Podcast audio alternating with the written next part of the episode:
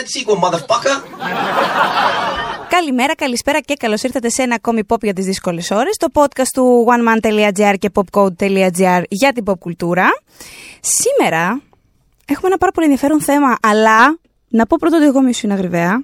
Και εσύ ποιος Κυριότερο. είσαι; Εγώ είμαι ο Θοδωρής Δημητρόπουλος συνήθως. Και, ε, Και- νομίζω αυτό το θέμα είναι αγαπημένο και των δυο μας. Δηλαδή, με ένα στόμα, μία φωνή βγήκε. Πάρα, πάρα πολύ. Νομίζω είναι από τα πρώτα πράγματα στα οποία συμφωνήσαμε ότι συμφωνούμε. Ότι συμφωνούμε και από, το, από όταν γνωριστήκαμε κιόλας. Μμμ. Δηλαδή, Ναι, ναι, ναι. για την Disney λοιπόν αναφερόμαστε και την αναγέννηση της Disney. Disney, την, ε, θέλω να, ναι, αυτό, να Ναι. τονίσουμε ότι γενικότερα όχι την Disney σαν Disney, η οποία είναι κακιά και πρέπει να σπάσει σε πολύ περισσότερα κομμάτια για να σε έχουμε μια πάρα πιο- πολύ περισσότερα κομμάτια, Μπράβο. γιατί Ε, αισθάνομαι πια ενοχικά που της δίνω λεφτά όταν της ναι. δίνω λεφτά. Ε, αλλά στη, στη, στη Disney ο, που πιστεύω ότι οι περισσότεροι άνθρωποι όταν λες Disney ούτως ή άλλως αυτό το πράγμα φέρνουν στο μυαλό τους. Αυτό για το οποίο θα μιλήσουμε σήμερα. Της δικιάς μας γενιάς, της γενιάς μας.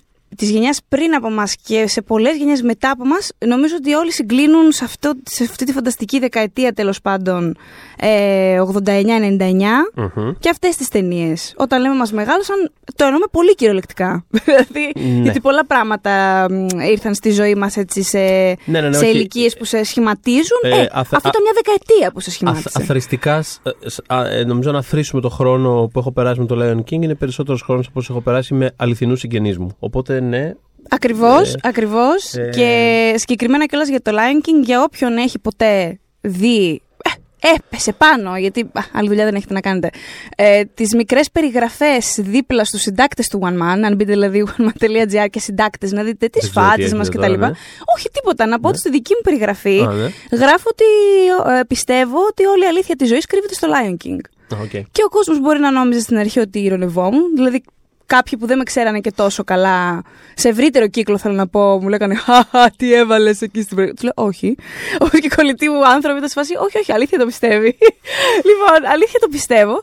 Και γι' αυτό έχουμε και μια πάρα πολύ καλή αφορμή να πιάσουμε την αναγέννηση, γιατί αυτές τις μέρες κυκλοφορεί στις αίθουσες το Lion King το remake, να το πω. Ναι, δεν μπορώ Να σκεφτώ το πω remake. ποια- Να το πούμε remake. Remake φαντάζομαι. Ναι. Γιατί. Δεν η- είναι η- live action. Αυτό, η, η άλλη περιγραφή που κόβει βόλτες πάρα πολύ είναι το live action. Δεν είναι live action. Δεν μπορεί να ξέρω- είναι live Δεν ξέρω action. για ποιο λόγο προσπαθούν να συνεχίσουν να μας πείσουν ότι είναι live action. Mm. Κυριολεκτικά δεν είναι live action. Είναι Κυριολεκτικά δεν είναι άλλου- τίποτα αληθινό. Δεν είναι υπάρχει. άλλου τύπου animation. Είναι Είναι, animation και αυτό, φωτορεαλιστικά ζώα.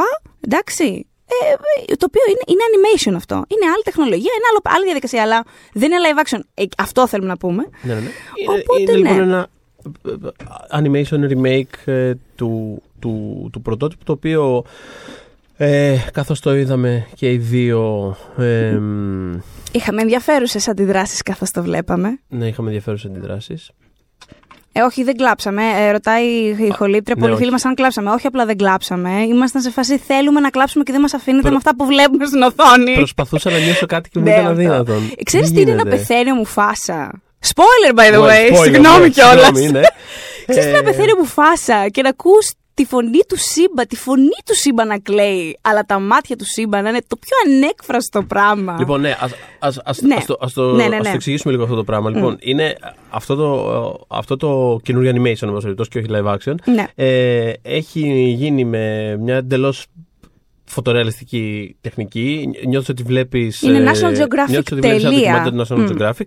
Ε, για κάποιο λόγο, ε, θέλω να πω ότι ε, α- αν ο στόχος ήταν αυτός, είναι ένα απόλυτα πετυχημένο προϊόν, αλλά δεν μπορώ, ε, για δύο ώρες δεν μπορούσα να σταματήσω να σκέφτομαι γιατί ήταν ο στόχος αυτό το πράγμα. Δηλαδή, για ποιο, σε ποιο σημείο της διαδικασίας αποφάσισαν ότι είναι μια καλή ιδέα το να ε, ε, αποτυπωθεί με αυτόν τον τρόπο αυτή η Και ιστορία. ήταν πάρα πολύ Είναι- συζητητή η επιλογή τους είναι πάρα έτσι. πολύ Το είχαν συζητητή. πει εξ Εμφανέστατα αρχής είναι ότι πολύ θέλουμε να συζητητή κάνουμε κάτι τα National πάντα, τα, Geographic πάντα, τύπου. τα πάντα είναι τόσο ρεαλιστικά που ουσιαστικά αφαιρούν κάθε, κάθε, ε, κάθε τι που φέρνει το animation σε μια τέτοια ιστορία. Δηλαδή κάθε χαρακτηριστικό στα πρόσωπα, κάθε κίνηση, κάθε αίσθηση χρώματος, ζωντάνιας, ε, ο- οτιδήποτε τέλος πάντων μπορεί να φέρει το animation σε μια οποιαδήποτε ιστορία, σε μια οποιαδήποτε απεικόνηση. Και ουσιαστικά σε, σε όλες τις σκηνές που είναι, είναι μια πολύ ας πούμε, δραματική, τραγική ιστορία, έχει συνέχεια κλάμα, χαρές, τραγούδια, χαμός γίνεται. Ε, σε κάθε τέτοια σκηνή, που είναι κάθε 7 λεπτά, ας πούμε, και μια σκηνή εντελώς εμβληματική που την ξέρεις απ' έξω, ε, ψάχνεις να βρεις συνέστημα στα πρόσωπα των ηρώων και απλά, απλά βλέπεις Δυο δύο μάτια. λιοντάρια να κοιτάζονται. Ναι, ναι, και είναι απλά αυτό. σε φάση, είναι απλά ένα λιοντάρι που κάθεται. Οι φωνές παίζουν. Οι φωνές παίζουν. αλλά μετά είναι απλά ένα λιοντάρι που. κοιτά- δηλαδή, θέλω να πω ότι πέφτει ο Μουφάσα, θυμάσαι εσύ όλα αυτά που έχεις ζήσει, που έχεις νιώσει κτλ. Ναι. Και δείχνει το Σύμπα, ο οποίος είναι σε φάση. «Α!» Και τον βλέπεις και είναι απλά ένα λιοντάρι που κοιτάει. Ένα ραντάρ που κοιτάει, το οποίο η Είναι φωνή λιοντάρι του που κοιτάει. όμως λέει, Η ας φωνή πούμε. κλαίει, η φωνή λέει, η «Α!» φωνή είναι, ναι, α, και είναι και. It, it was an accident, κλαίει ο κακομοίρης που τον παίζει Και το είναι σύμπαν. απλά ένα λιοντάρι. είναι όλο αυτό το, όλο αυτό το παιχνίδι ανάμεσα στο, στο Σκάρ που είναι ομοχθηρός ε, και ο Σύμπα που είναι αγχωμένο παιδάκι, δεν ξέρει αυτό κτλ. Είναι απλά δύο λιοντάρια που είναι το ένα δίπλα στο άλλο και κοιτάζονται. Εν τω μεταξύ, να πω και το Ε, Αυτό εξής. είναι μεγάλο γιατί. Υπήρχαν πάρα πολλές στιγμές Why? που απλά κοιταζόμαστε στη διάρκεια της ταινίας, κοιταζόμασταν με την Ιωσήφια. Είχαμε πραγματικά. Δεν είναι ότι ήμουν θυμωμένο ή κάτι τέτοιο. Απλά κοιταζόμαστε σε φάση. Τι βλέπω; Τι; Τι βλέπω. Ε, α, πριν, πριν πω γιατί έχω, θεωρώ ότι ο ρεαλισμός δεν είναι το πρόβλημα ακριβώς και θα εξηγήσω τι, τι θέλω Ναι. να πω, αλλά μια παρένθεση πρώτα. Στο φοβερά έτσι εμβληματικό τραγούδι του Σκάρ, το οποίο είναι έτσι ένα Δεν από τα είστε- πιο... Πραγματικά δεν είστε έτοιμοι αυτό που έχουν κάνει στο Be Prepared. δηλαδή, αλήθεια. Όντως δεν είστε αυτό- prepared. Δεν είστε prepared. Πραγματικά αυτό, αυτό ξεπερνάει κάθε όρο. Δηλαδή, στο Be Prepared ήμουν έτοιμος να σηκωθώ να φύγω από την αίθουσα. δηλαδή, αν, α- αν κάπνιζα, θα είχα βγει έξω για να κάνω ένα τσιγάρο. Είναι ο Σκάρ πάνω σε ένα, σε μια, σε ένα βράχο, ας πούμε, και που μιλάει, το θυμάστε, μωρέ, στις σύνες και τους λέει, θα ετοιμαστείτε, θα πούνε από κάτω λίγο να, ναζιστική η φάση Όλη η στην original εικονογραφία είναι- ταινία. είναι- είναι- είναι μπράβο, σαν, μπράβο. ε, Και είναι ο Σκάρ. Αλλά είναι τραγούδι, έτσι. Το, το, είναι τραγούδι. Και Και είχε ένα τρομερά οπερατικό πράγμα. Δηλαδή, Α, ανεβαίνει, μπράβο. έχει ο Σκάρ σε βράχια, σκιές, Ναι, ναι, ναι, ναι. ναζί, εικονογραφία, χαμός γίνεται. Και ξαφνικά ακούς τον ε, Τσιγουετέλε Τζιοφόρο, ο οποίο μια χαρά σκάρινε, by the way. Δεν τρελάθηκε, να είμαι ειλικρινής. Δεν είχε δεν τίποτα, είχε, δεν απλά είχε, μίλαγε. Τέλος πάντων, δεν anyway, είχε κάτι δεν είναι το πολύ πρόβλημα της ταινίας special, αυτό. δεν διαφωνώ καθόλου. Ε, βρίσκονται στις μεταγενέστερες ε, σκηνές, ήταν καλύτερος που είχε όντως πράγματα να πει και να κάνει. Ναι, ισχύει. Ναι, στο τραγούδι που δεν τον βάλαν τον άνθρωπο να τραγουδήσει, αυτό που κάνει είναι, είναι καβάλα σε μια. Ε, σε ξέρω εγώ, ένα γκρεμίλι εκεί πέρα ο Σκάρ και φωνάζει. Και φωνάζει. Δεν φωνάζει καν βασικά. Ψιθυρίζει. Be prepared. Be prepared. Be prepared. Be prepared. Δηλαδή, απλά το λέει. απλά το λέει. Ε, Επίσης, έχω Δεν πρόβλημα. μπορώ. ε, ένα παραπλήσιο πρόβλημα το οποίο ε, είναι αφορμή τώρα που μιλήσαμε για τον ε, Τσιβετέλο Τζιοφόρο, ο οποίος συμπαθέστε τους κατάλληλα και μου αρέσει πάρα πολύ σαν ηθοποιός. Ε, είναι ότι ε, ούτως ή άλλως από ένα σημείο και μετά το animation πήγε πάρα πολύ περισσότερο προς μια κατεύθυνση όπου ε, ε, στόχευε σε αναγνωρισιμότητα ονομάτων ε, πίσω από το voice acting. Δεν παρά, το συζητώ ε, αυτό. Δηλαδή θέλω να πω δεν βρίσκω κανένα λόγο. Α πούμε, ο Τζον Όλιβερ ήταν φανταστικός στο ρόλο του Ζάζου, ήταν από τα highlights της ταινίας. Αλλά ο άνθρωπος κυριολεκτικά δεν μπορεί να τραγουδήσει. Δηλαδή ε, υπάρχουν πάρα πολλοί λόγοι που το. Ε, Πώς το λένε το τραγούδι, I just wanna be king. Ναι, I just can't wait to be king. Ναι, αυτό. Που είναι από τα πιο φαν πράγματα της original ταινίας. Υπάρχουν πάρα πολλοί λόγοι που αυτό το πράγμα φρενάρει. Είναι απλά. Απλά, απλά δεν, δεν ξεκινάει ποτέ. Δεν- Απλά δεν ξεκινάει. Βλέπεις πράγματα να συμβαίνουν και δεν ξεκινάει ποτέ το, το φαν του όλου πράγματος. Αλλά ένας από τους πάρα πολλούς λόγους είναι ότι ο, ο, ο, ο Ζάζου Δεν μπορεί να δεν, δεν. δεν- μπορεί να τραγουδήσει. δεν Δεν, αρθρώνει, μπορεί να πώς το τραγουδήσει λένε. ο άνθρωπος. Δεν Δεν, μπορεί. δεν κατα, καταφέρνει, δεν γίνεται, ξέρω. ε, ενώ ας πούμε θυμάμαι αυτό, δηλαδή κοιτάζοντας το, το, το, τους ηθοποιούς που δίνουν φωνές σε πάρα πολλές από αυτές τις ταινίες για τις οποίες θα μιλήσουμε τώρα. Είναι πάρα πολλά ονόματα τα οποία δεν είναι καθόλου αναγνωρίσιμα. Είναι ηθοποιοί Όχι. που τους ξέρεις απλά και μόνο επειδή. Ναι, και τους ξέρουν Κάνανε οι τον Αλαντί, για φανατικοί της παράδειγμα, ή την Pocahontas. Δεν Disney για χρειάζεται- δεν αυτούς είναι- τους ρόλους, έτσι. Ναι. Ναι. Ε, γιατί ε, υπηρετούν κάποιες συγκεκριμένες ανάγκες. Δηλαδή, ξέρεις ότι θα έχεις ένα, ε, έναν ηθοποιό ο οποίος πρέπει να έχει πολύ φλερ στη φωνή του όταν μιλάει, να ξέρει να τραγουδάει. Ε, Είναι πάρα πολύ σέπη. Ή να είναι, ας είναι και διαφορετικοί. Και αυτό έχει συμβεί αρκετές Ναι. φορές. Να είναι άλλοι αυτοί που κάνουν διάλογο, άλλοι αυτοί που κάνουν το, το τραγούδι. Αλλά τέλος πάντων, η, η- η φωνή, το πώς αυτό το πράγμα που βγάζει από, τη- από το λαρύγγι του άλλου θα αποδοθεί στην οθόνη χωρίς να υπάρχει ενδιάμεσα εικόνα δική του ή δική της, είναι πάρα πολύ καθοριστικό. Το οποίο έχει προσπεραστεί πάρα πολύ περνώντας στην εποχή του και η Beyoncé ως Νάλα. Ο- Οκ. Ναι, οκ. Εντάξει. Χαίρομαι, αλλά- Ναι, ο Ντόναλντ Γκλόβερ Τι είναι ο να κάνουμε, Σίμπα. τι να Χαίρομαι κάνουμε πολύ τώρα. για τον Ντόναλντ Γκλόβερ. Ο Της άνθρωπος είπε- να, να τα παίρνει. Αυτό. Κανένα Της θέμα. είπε Αλλά- φανταστικά και τις 25 λέξεις της Beyoncé. OK. λέει, δεν από δεν. Ω, μπράβο. Μπράβο. Τι να κάνω τώρα. Ε, αλλά για, ναι, για, να, για να επανέλθω ως προς τον ρεαλισμό. Γιατί θέλω να γίνει μια διαφοροποίηση έτσι σε αυτό. Γιατί, Μμ. ας πούμε, μεγαλώνοντας, είχαμε δει live action ταινίες με ζώα που ήταν κανονικά σκυλιά, γατιά, τα οποία Παράλληλα, ναι, μιλούσαν. λέγεσαι. Ναι. Τα οποία μιλούσαν. Σαν θύμισε Και μου. δεν μας χάλαγε. Ε, από τον Μπετόβεν μέχρι. Δεν είναι. Α, α, Θέλω α, να εννοείς. πω Ναι, εντάξει. ότι δεν είναι το πρόβλημά μας ότι α, πώς θα κάνεις μη γελίο ένα λιοντάρι εμ, να μιλάει. Γιατί, ας πούμε, σε αυτές τι ταινίες που ανέφερα, η προσέγγιση ήταν ακριβώς αυτή. Ότι ακούγονται φωνές και το χρησιμοποιούσαν χιουμοριστικά όλο αυτό. Δηλαδή, ήταν αυτή η προσέγγιση. Ναι, απλά αυτό είναι το θέμα. Ότι πρέπει πάντα να προσαρμόζεις αυτό που κάνει. Δηλαδή, πρέπει το. το, το πώς να το πω, αυτό που κάνεις να, να ταιριάζει με το, με το κείμενο που έχεις μπροστά σου. Δηλαδή, άμα θέλουν να κάνουν. Μμ. Δηλαδή, θέλω, να- θέλω να τονίσω το πράγμα. Γιατί αυτό που ανέφερα στην αρχή, ότι ο στόχος που θέλανε να πετύχουν αισθητικά τον έχουν πετύχει. Είναι, ένα, είναι πραγματικά ένα άψογο προϊόν. Καθαρά, ντοκιμαντέρ. καθαρά, καθαρά τεχνικά. Αλλά άμα θες να πετύχεις αυτό το πράγμα, τότε απλά αλλάζεις το κείμενο. Δεν κάνεις λέξη προς λέξη, πλάνο προς πλάνο remake του ίδιου πράγματος. Ακριβώς. Γιατί αυτό απευθυνόταν. Πώς το λένε, ε, απευθυνόταν, ε, θα, θα, μάλλον θα ερχόταν στην οθόνη με μια εντελώς διαφορετική τεχνική, η οποία μπορούσε να τεντώνει πρόσωπα, να βάζει χρώματα, να, κάνει, να, να βάζει μέσα το παράλογο σε κάθε σκηνή δράσης. Οπότε, αν θες να κάνεις ένα πράγμα τόσο αυστηρά ρεαλιστικό, αντιστοίχως άλλαξε το κείμενό σου έτσι ώστε να είναι αυστηρά ρεαλιστικό. Και θα δούμε τι θα γίνει. Δεν ξέρω- Και πάλι δεν καταλαβαίνω ποιο είναι το νόημα, αλλά θα δούμε τι θα γίνει, εν πάση περιπτώσει. Μπορεί να βρεις μια προσέγγιση στην πορεία Μπορεί να που, βρει- να, αυτό, που μπορεί να να- πούμε και μπορεί. μπράβο σου κιόλας. Ναι, Μπορεί ποτέ να δεν βρεις μια ξέρεις. Ποτέ δεν προσέγγιση. ξέρει. Sure. Δηλαδή, α- απλά είναι αυτό ότι το κείμενο με, με, τη, με την τεχνική δεν, και κανείς δεν στάθηκε να πει μήπως όχι; Μήπως όχι. Και θα πω και το, το δεύτερο που είχα υπόψη μου να πω, αν και θα μιλήσουμε για τις, ε, το trend της εποχής με τα live action αργότερα μέσα στο podcast. Είναι πολύ λογικό να προσλάβεις να κάνει το Lion King ο Τζον Φαβρό, ο οποίος λίγα χρόνια νωρίτερα, τρία χρόνια νωρίτερα, έχει κάνει το Jungle Book με παρόμοια τεχνική. Αλλά υπάρχει μια διαφοροποίηση με το Jungle Book, το οποίο μου άρεσε και πολύ Το κιόλας. θυμάμαι, ναι, από την πρώτη μου άρεσε στιγμή που πολύ έλεγες και το άρεσε. ήταν και πολύ συγκινητικό κατά τόπους. Φυσικά και βοήθησε ότι υπήρχε και ανθρώπινο στοιχείο μέσα. Ο Μόγλης ήταν ένα πολύ εκφραστικό ηθοποιάκι, πραγματικά, και ανυπομονώ και για το νούμερο 2, by the way, γιατί όχι, εμ, που το ετοιμάζουν, θα το ετοιμάσουν. Τέλος πάντων, αλλά δεν είχαν παλέψει για να κάνουν. Τα ζώα ήταν πολύ φωτορεαλιστικά, ήταν πολύ εντυπωσιακό αυτό που έβλεπα στη μεγάλη οθόνη, αλλά δεν ήταν η προσέγγιση όντως θέλουμε να, να έχουμε τον μπαλού σαν να είναι μια πραγματική αρκούδα και να μην μπορεί να κινήσει τα Ναι, φρύδια ναι, ναι, του, ναι. τη μύτη του, να μην μπορεί να γελάσει. Είναι, ήταν άλλο πράγμα. Και είναι κρίμα που δεν το πήγαν σε εκείνη τη λογική που είχε λειτουργήσει εμ, και, και διάλεξαν να κάνουν κάτι τόσο στήρο και στεγνό. Γιατί στο, στο βιβλίο της Ζούγκλας τα ζώα και παίζουν και φωτορεαλιστικά είναι. Τίποτα αυτό. Είναι κρίμα αφού Ε, το είχαν ήδη πετύχει και κάνει. Θα είχε πάρα πολύ ενδιαφέρον να δούμε τι θα έκανε η Julie Taymor. Ε, Αχ. η εκδοχή της, η οποία από όσο έχω καταλάβει είχε, ήθελε να εμπλακεί. Ναι. Έχει γυρίσει το. Έχει, είχε επιμεληθεί του, του, της θεατρικής μεταφοράς. Το οποίο θα δω το Σεπτό Νοέμβρη. Αλήθεια. Ναι, έχω Α, κλείσει Ζηλεύω ειστήρια. γιατί υποτίθεται ότι είναι φανταστικό. Είναι, έτσι λένε, έτσι λένε. Ε, αυτό θα έχει μια. Γιατί η Taymor πάντα κάνει κάποια. ακραία- τα οποία ε, ε, έχει κάποιες ακραίες προσεγγίσεις τέλος πάντων στο Ναι. υλικό που πάντα πιάνει και στο θέατρο και στο σινεμά. Το οποίο συχνά έχει αποτέλεσμα και καταστροφικές κιόλας ε, παραστάσεις. Ναι. Και ταινίες που διχάζουν. ναι, ναι. αλλά αλλά τέλος πάντων θα έχει ένα ενδιαφέρον γιατί σίγουρα δεν θα έκανε μια ας πούμε στήρα αναπαραγωγή του κειμένου και ότι. Δεν κάνει προκύψει- ξεπατικοσούρες δεν και θα βάζει κάνει δική ξεπατικοσούρες. της Θα έχει σφραγίδα. ενδιαφέρον, Ναι. Δεν θα το μάθουμε ποτέ.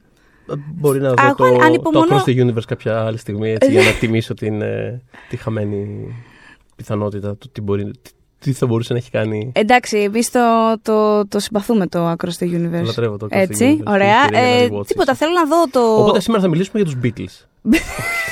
ε, σε- Θα με πνίξεις. Ε, τίποτα, όχι, περιμένω να θέλω να δω πάρα πολύ το musical αυτό, για το οποίο ακούω τόσα πράγματα 100 χρόνια, για να δω και πόσο διαφορετικά. Αν, αν κάνανε adapt το musical, γιατί έχει πολύ, πολλά πρόσθετα στοιχεία το musical, Μμ, έτσι, πώς θα μπορούσε να έχει εξελιχθεί. Αλλά αυτό θα το δούμε ίσως από Νοέμβρη, το ξανασυζητήσουμε. αυτό όταν το το πράγμα. δεις θα κάνουμε ένα άλλο podcast για... Τι θα μπορούσε να, έχει, να ήταν το Lion Ναι. King. Ναι.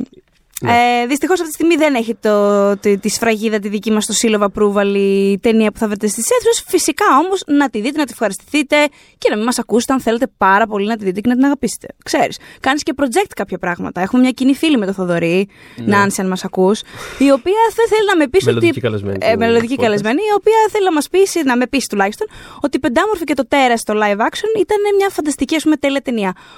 Όχι, Δεν το έχω δει προσωπικά. όχι, έχω- δεν ήταν, δεν ήταν. Ήτανε, ήτανε χάρτινη και είχε πολλά από τα προβλήματα που έχει το Lion King. Δεν μπορώ να πω όμως ότι το Lion King, ας πούμε, δεν πήρε τη φόρμουλα αυτήν και, και την τερμάτισε. Δηλαδή. Τερμάτισε. Αν μη τι άλλο. Όχι, ξέρεις τι, αυτό. Αν μη τι άλλο, εγώ εκτιμώ τα πράγματα που πηγαίνουν ένα πράγμα στο άκρο τους. Δηλαδή, α- Ναι. αυτό, αυτό το δίνω. ρε παιδί. στο Δηλαδή, άκρο. άμα το κάνεις, κάτω κάτω εκεί. Πήγαινε το στον κόλλησε το. Έτσι. Αλλά θα μιλήσουμε γι' αυτό όταν έρθει η ώρα στο podcast. Ναι. Προς το παρόν. Ε, να ναι. βάλουμε ένα context στην Ναι. ιστορία της Disney που οδήγησε στην αναγέννηση. Ουσιαστικά θέλουμε να, ουσιαστικά, α- ακόμα πιο context, θέλουμε να μιλήσουμε για την αναγέννηση γιατί είναι, ένα- είναι ένα- μια περίοδος η οποία τέλος πάντων συνεχίζει με τρόπους που θα αναλύσουμε και στο τέλος. Μμμ. Συνεχίζει να είναι πάρα πολύ δημοφιλή, συνεχίζει να είναι αυτό που όπως είπαμε και στην αρχή φέρνει ο περισσότερος κόσμος στο μυαλό του όταν Μίλα για Disney, μιλάει ακούει για για Disney, Disney. όλα αυτά. Ακόμα αυτές τις ταινίες επανέρχονται σήμερα με διάφορους τρόπους είτε ως, ε, πώς το λένε, είτε ως επιρροή είτε ως απευθείας ε, αντικείμενο έμπνευσης και Μμμ. σε remakes, οτιδήποτε.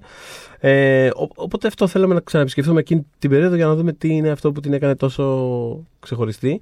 Η περίοδος για την οποία ακριβώς μιλάμε ε, Βάλε μου ένα χρονικό πλαίσιο ωραίο, Είναι- να το ακούσουν είναι και να το 1900 εμπεδώσουν. ναι, είναι το 1989 με 1999, μια γεμάτη δεκαετία. Είναι η περίοδος που έχει μείνει ως ε, ας πούμε, η αναγέννηση της Disney. Μμμ. Ε, περιλαμβάνει 9 ταινίες. Ακριβώς είναι 10, αλλά θα πούμε τι παίζει με αυτό. Ναι. Ουσιαστικά οι ταινίες για τις οποίες μιλάμε είναι οι εξής 9. Είναι η μικρή Γοργόνα του 1989 που ξεκίνησε την αναγέννηση. Ε, είναι η Πεντάμορφη και το Τέρας του 1991. Ο Αλαντίν του 1992. Ο Βασιλιάς των Λιονταριών του 1994. Ποκαχόντα το 1995. Παναγία των Παρισίων το 1996. Ο Ηρακλής το 1997. Η Μουλάν το 1998 και ο Ταρζάν του 1999. Όσο μιλάς νιώθω την καρδιά μου. του, του, Πραγματικά του, είναι του. ταινίες πολύ άγνωσε που κανένας δεν έχει ξανακούσει ή ξανασυζητήσει Και ποτέ από αγαπήσει, τότε. ναι. δεν μας έχουν σημαδέψει Κα- καθόλου. Δεν έχουμε δει αθρηστικά 37 φορές αυτές τις ταινίες. ε, μέσα σε αυτές λοιπόν ο αστερίσκος είναι το 1990. Δηλαδή η σειρά κυκλοφορίας των ταινιών της Disney περιλαμβάνει μια ταινία η οποία δεν αναφέρθηκε τώρα. Είναι το, το Rescuers Down Under του 1990. Μπερνάρ και Μπιάνκα. Δεν θυμάμαι ποιο από τα δύο. Το sequel τέλος πάντων. να Ε, πανηγυρίσει. εγώ έχω feelings για αυτό το sequel. Ε, εμένα μου αρέσει. Είναι, φαντα... Πάρα δεν το- πολύ. Είναι πάρα Ωραία, πολύ όμορφο. τέλεια. Και, και επίσης είχε μια τεχνική animation η οποία Α, μπράβο. ουσιαστικά βοήθησε. Θα έρθει η ώρα του χρησιμοποιήθηκε και πάρα θα, πολύ θα, το, θα αργότερα. το αναλύσουμε. Γιατί. Απλά θέλω να πω ότι το βγάζουμε έξω γιατί ε, στιλιστικά, αισθητικά δεν, δεν είναι μέσα στην αναγέννηση. Είναι απλά ένα πράγμα το οποίο είχε ξεκινήσει να παράγεται πριν βγει η μικρή γοργόνα. Και ουσιαστικά εμείς μιλάμε για μια περίοδο η οποία από τη μικρή γοργόνα και μετά βγήκαν ταινίες οι οποίες ουσιαστικά πατούσαν πάνω στη μικρή γοργόνα και κάνανε Ναι. ξανά το ίδιο μοντέλο. Μέχρι Όταν εξ- έρθει βέβαια μέχρι εξάντλησης χρονολογικά του. η, η, η ώρα του, θα το δικαιώσω έτσι με δύο γραμμούλες όταν Βεβαίως, και εγώ. φτάσουμε. Ναι, ναι, ναι. Εννοείται. Εννοείται. Απλά αυτό ότι δεν το. Συνήθως όταν μιλάμε για την αναγέννηση της Disney δεν το μετράμε μέσα παρότι Ισχύει. χρονικά κάθεται εκεί πέρα. Ισχύει. Και για να εκτιμήσει κανείς την αξία και το βάρος της αναγέννησης της Disney, πρέπει αρχικά να ξεκινήσει από την περίοδο που προηγήθηκε. Η, προ... η περίοδος συγγνώμη, που προηγήθηκε ήταν τα Dark Ages της Disney. Μπορείτε να τα ακούσετε σκοτεινούς καιρούς, μπορείτε να τα ακούσετε και Bronze Age. Η χάλκινη εποχή. Το λένε ανάλογα μάλιστα. με το πόσο γκροτέσκ θες να είσαι εδώ τώρα Dark Ages, ο μεσαίωνας Πόσο της σκοτεινή είναι η εικόνα που θες να Α, μπράβο. Ο ζωγραφίσεις. μεσαίωνας λοιπόν της Disney. Εκεί υπάρχει μία, μ, ε, μ, μία διαφοροποίηση. Ε, εγώ έχω μια τάση προς, τη- προς τη μία πλευρά. Ε, μ, την τοποθετούν είτε μεταξύ του 61 και του 1988. Αυτό είναι πολύ. Εγώ θεωρώ ότι είναι πολύ, πολύ γενικό αυτό το πράγμα. Δηλαδή έχει, θεωρώ ότι υπάρχει ένας διαχωρισμός. Ναι, ναι, θα σου πω, θα σου πω. Προχώρα και Ε, πω κι θα εγώ. εξηγήσω γιατί το πιάνουν κάποιοι. Το ψιλοσκέφτομαι και εγώ από το 61 και υπάρχει και η άλλη version που είναι από το 66 μέχρι το 88. 66 βλέπει θάνατος του Walt Disney. Οπότε επειδή ήταν κάπως το καράβι ακυβέρνητο, είναι αυτή η θεωρία, ε, άρχισε το, μ, το, το στούντιο να χάνει ας πούμε, τη μαγεία του κατά κάποιο τρόπο. Πολύ ταλαιπωρημένοι οι animators, πολύ βασικό αυτό το κομμάτι που θα το βρούμε και στην πορεία. Και γενικά πιο πράγματα, όχι απαραίτητα χωρίς ενδιαφέρον. Ε, θεωρώ ότι τα Dark Ages έχουν, έχουν πολύ ωραίες ταινίες. Είναι, είναι, το, το πρόβλημά τους είναι μ, ε, φιλοσοφίας, είναι μ, τεχνικής και γι' αυτό... Τεχνικής είναι σίγουρα, δηλαδή μιλάμε για αρχές 60s. Φαντάζομαι εκεί το πάμε όταν μιλάμε για 61. Όταν ε, θέλουν Ναι. να μειώσουν το κόστος Α, παραγωγή. μπράβο. Εγώ γι' αυτό έχω μια τάση προς, τα- προς το να ναι. το πιάσω από το 61, γιατί, Έστω. γιατί ε, ο- αυτό ήταν με απόφαση του Disney. Ε, άρα δεν θεωρώ ότι με το που πέθανε εκείνος ξαφνικά Ναι. βάλτωσε η εταιρεία. Δεν γίνονται έτσι αυτά τα πράγματα. Ε, εκείνος λοιπόν. ε, Σίγουρα δεν βοήθησε. Δηλαδή θέλω να πω ότι μέχρι, σίγουρα δεν βοήθησε. μέχρι, γιατί... μέχρι και το θάνατο υπήρχε έστω μια. Η τελευταία ταινία που επέβλεψε ήταν το Jungle Book. αν Ναι, θυμάμαι ακριβώς. καλά. Το οποίο παραμένει μια γοητευτικότατη ταινία. Έτσι. Ε, το πρόβλημα είναι ότι ε, χωρίς ας πούμε αυτή την κεντρική κατεύθυνση και φυσιογνωμία ε, συνυπολογίζοντας και τις, ε, ε, τα, χαμη- τα χαμηλωμένα budget, τι Ναι. απολύσεις των. Ε, είχαν μείνει Μμμ. στο τέλος κάπου τύπου 100 animators, ξέρω εγώ, σε ένα στούντιο έξω από τα κεντρικά τους. Δηλαδή του Ναι, το ναι. είχαν ξαποστείλει τελείως. Ναι. Ε, Κάπως πηγαίνουμε σε μια πλήρη. απα- Δεν είναι τόσο δημιουργική χρεοκοπία, γιατί όπως λες και εσύ βγήκαν καλές ταινίες Ναι, σε εκείνη ναι. την περίοδο. Είναι απλά ότι υπήρχε μια πλήρης απαξίωση. Δηλαδή κανένας δεν νοιαζόταν για αυτό το πράγμα. Ήταν ένα πράγμα το οποίο δεν κόστιζε πολύ, δεν έφερε Μμ. πίσω τίποτα, δεν ασχολούνταν κανένας. Και απλά ε, το οποίο είναι πολύ περίεργο να το σκεφτόμαστε σήμερα έτσι, που είναι τόσο κυρίαρχο το animation πλέον. Δεν το συζητώ. και Αλλά- χρόνια τώρα κιόλας. Αλλά μιλάμε ότι εκεί στα 80s ε, συζητούσαν για θάνατο του animation. Ναι, βέβαια. Το οποίο είναι τελείως παράλογο. Ε, με, το, με το σημερινό φακό είναι θεότρελο, αλλά μ, ε, αυτό που είχε ε, πει ο Disney, μάλλον θέσει ο Disney ως νέα τεχνική, ήταν η ξηρογραφία. Η οποία ήταν ε, μια τεχνική που μ, ε, μ, ε, έκοβε πάρα πολύ από το κόστος, δηλαδή πράγματι ελάφρυνε πάρα πολύ τα budget των ταινιών. Παρ' όλα αυτά επηρέαζε το αποτέλεσμα, γιατί ε, έχετε παρατηρήσει σε αριστόγατες, σε 101.000 δαλματίας, που γύρω-γύρω οι μορφές έχουν μαύρο, έχουν μαύρο μολύβι, έτσι και αρκετά graphic. Είναι, είναι πολύ, πολύ έντονο το σχέδιο, ας πούμε, το οποίο αισθητικά δεν θεωρείται όσο καλέσθητες ήταν οι προηγούμενες ταινίες. Να θυμίσω τώρα, ας πούμε, εμ, την πεντάμορφη. Η- Της, όχι την την πεντάμορφη, ωραία συγγνώμη, κοιμωμένη. την ωραία κοιμωμένη Η ωραία που έχει κοιμωμένη- συγκλονιστικά visuals. Η ωραία κοιμωμένη είναι ίσω ίσως η ομορφότερη ταινία animation που έχει γυριστεί ποτέ. Ακριβώς. Ε, Τα backgrounds και είναι τίποτα, είναι εργοτέχνης. Είναι ένας, ένας από τους λόγους που συνεισέφεραν σε αυτή την ε, ουσιαστική χρεοκοπία για την οποία συζητάμε. στη Γιατί διάρκεια των κόστησε ένα 60s. σκασμό λεφτά. Κόστησε ένα σκασμό λεφτά. Δεν τα έφερε πίσω. Υπήρχε και, ο, και η συνέπεια του Β' Παγκοσμίου Πολέμου που σε κάποια φάση είχαν παλιρίσει ε, Τα πάντα τα όλα. πάντα, τα πάντα ακριβώς. Οπότε κάπως οδηγηθήκαμε σε αυτό που λες. Και ε, όντως, άμα δεις πολλές ταινίες εκείνης της περίοδου, φαίνονται εκτός. Είναι το, το μολύβι που λες, είναι πάρα πολύ χαρακτηριστικό αυτό το πράγμα. Δηλαδή, από μικρός θυμάμαι να τι βλέπω αυτές και να καταλαβαίνω ότι αυτά τα πράγματα κάπως Είναι έχουν γυρίσει όλα ζωγραφισμένα. μαζί. Είναι ζωγραφισμένα. Ναι, ναι, και είναι ζωγραφισμένα. Βλέπεις το χέρι, ρε παιδί μου, βλέπεις τα έχει το- φτιάξει. Αυτό, ναι, ναι, ναι. Και φαίνεται και στα background το πώς είναι ας πούμε τελείως ακίνητα. Φαίνεται, φαίνεται πάρα πολύ ακόμα και σε επανάληψη. Άμα δεις κάποιες ταινίες με τη σωστή τους σειρά, φαίνεται η επανάληψη. Δηλαδή υπάρχει ας πούμε σκηνή που χορεύει ο Ρομπέντο Δασόν, ο Ρόμπιν Χουντ, Ναι, ναι, ναι, ναι. που είναι ακριβώς ίδια με σκηνή από τι Αριστόγατες. Ναι. Ακριβώς ίδια. Δηλαδή επαναλαμβάνονται ίδιες σκηνές, ίδιες κινήσεις. Επαναχρησιμοποιούν συνέχεια. Κόβουν κόστος από οπουδήποτε είναι δυνατόν Ναι, να και, κόβουν και κόστος. τι, αυτό το πράγμα, η, η ανακύκλωση ας πούμε εμ, animation δεν είναι κάτι καινούριο, δεν ήταν κάτι καινούριο, ούτε συνέβη, σταμάτησε να συμβαίνει όταν απέκτησαν πάλι τα χρήματά τους. Στην επίσκεψη που έκανα στο πλαίσιο των 90 ε, χρόνων από τη δημιουργία του Mickey Mouse, μπορείτε να βρείτε όλα αυτό, όλη τη συνα- σε άρθρο που κάναμε στο popcode.gr Wikipedia, ε, σε ένα από τα μέρη που είναι κλειστά για το κοινό κανονικά, ε, πήγαμε στο Vault. Ε, έτσι ονομάζεται το νεκροτομείο ουσιαστικά της Disney, όπου φυλάσσεται όλη η τέχνη. Ε, όταν μιλάω για τέχνη εννοώ για artwork, μιλάω για ε, γύψινα, ξέρω εγώ, πρωτομές, ό,τι χρειάζονται οι, animators, οι animators συγγνώμη, κατά καιρούς για να δημιουργήσουν. Και σήμερα εμ, χρησιμοποιούν εμ, σκηνές animation που έχουν ήδη χρησιμοποιήσει. Στη Zootopia, ας πούμε, επειδή είπες τον, ανέφερες τον Robin Hood, Ναι, ναι. Ε, κάποια ζώα στο Zootopia και κάποια σημεία του Zootopia έχουν επαναχρησιμοποιήσει, επηρεαστεί μάλλον, θα πω καλύτερα, από το ρομπέν των δασών. Ε, Το θέμα είναι πώς το χρησιμοποιείς. Το πρόβλημα, ο- α, έτσι όπω το πολύ σωστά λες, ήταν ότι ε, φαίνεται, βρε παιδί μου, φαι, κάνει μπαμ. Καλέ βλέπεις το ίδιο Α, πράγμα, ήταν όλα αυτό, τα χρώματα. Αυτό, Ναι. αυτό ακριβώς. Παραήτανε. παραήτανε. Εμ, οπότε λοιπόν είμαστε σε εκείνη τη, τη, τη δεκαετία, που, ε, δεκαετία και παραπάνω.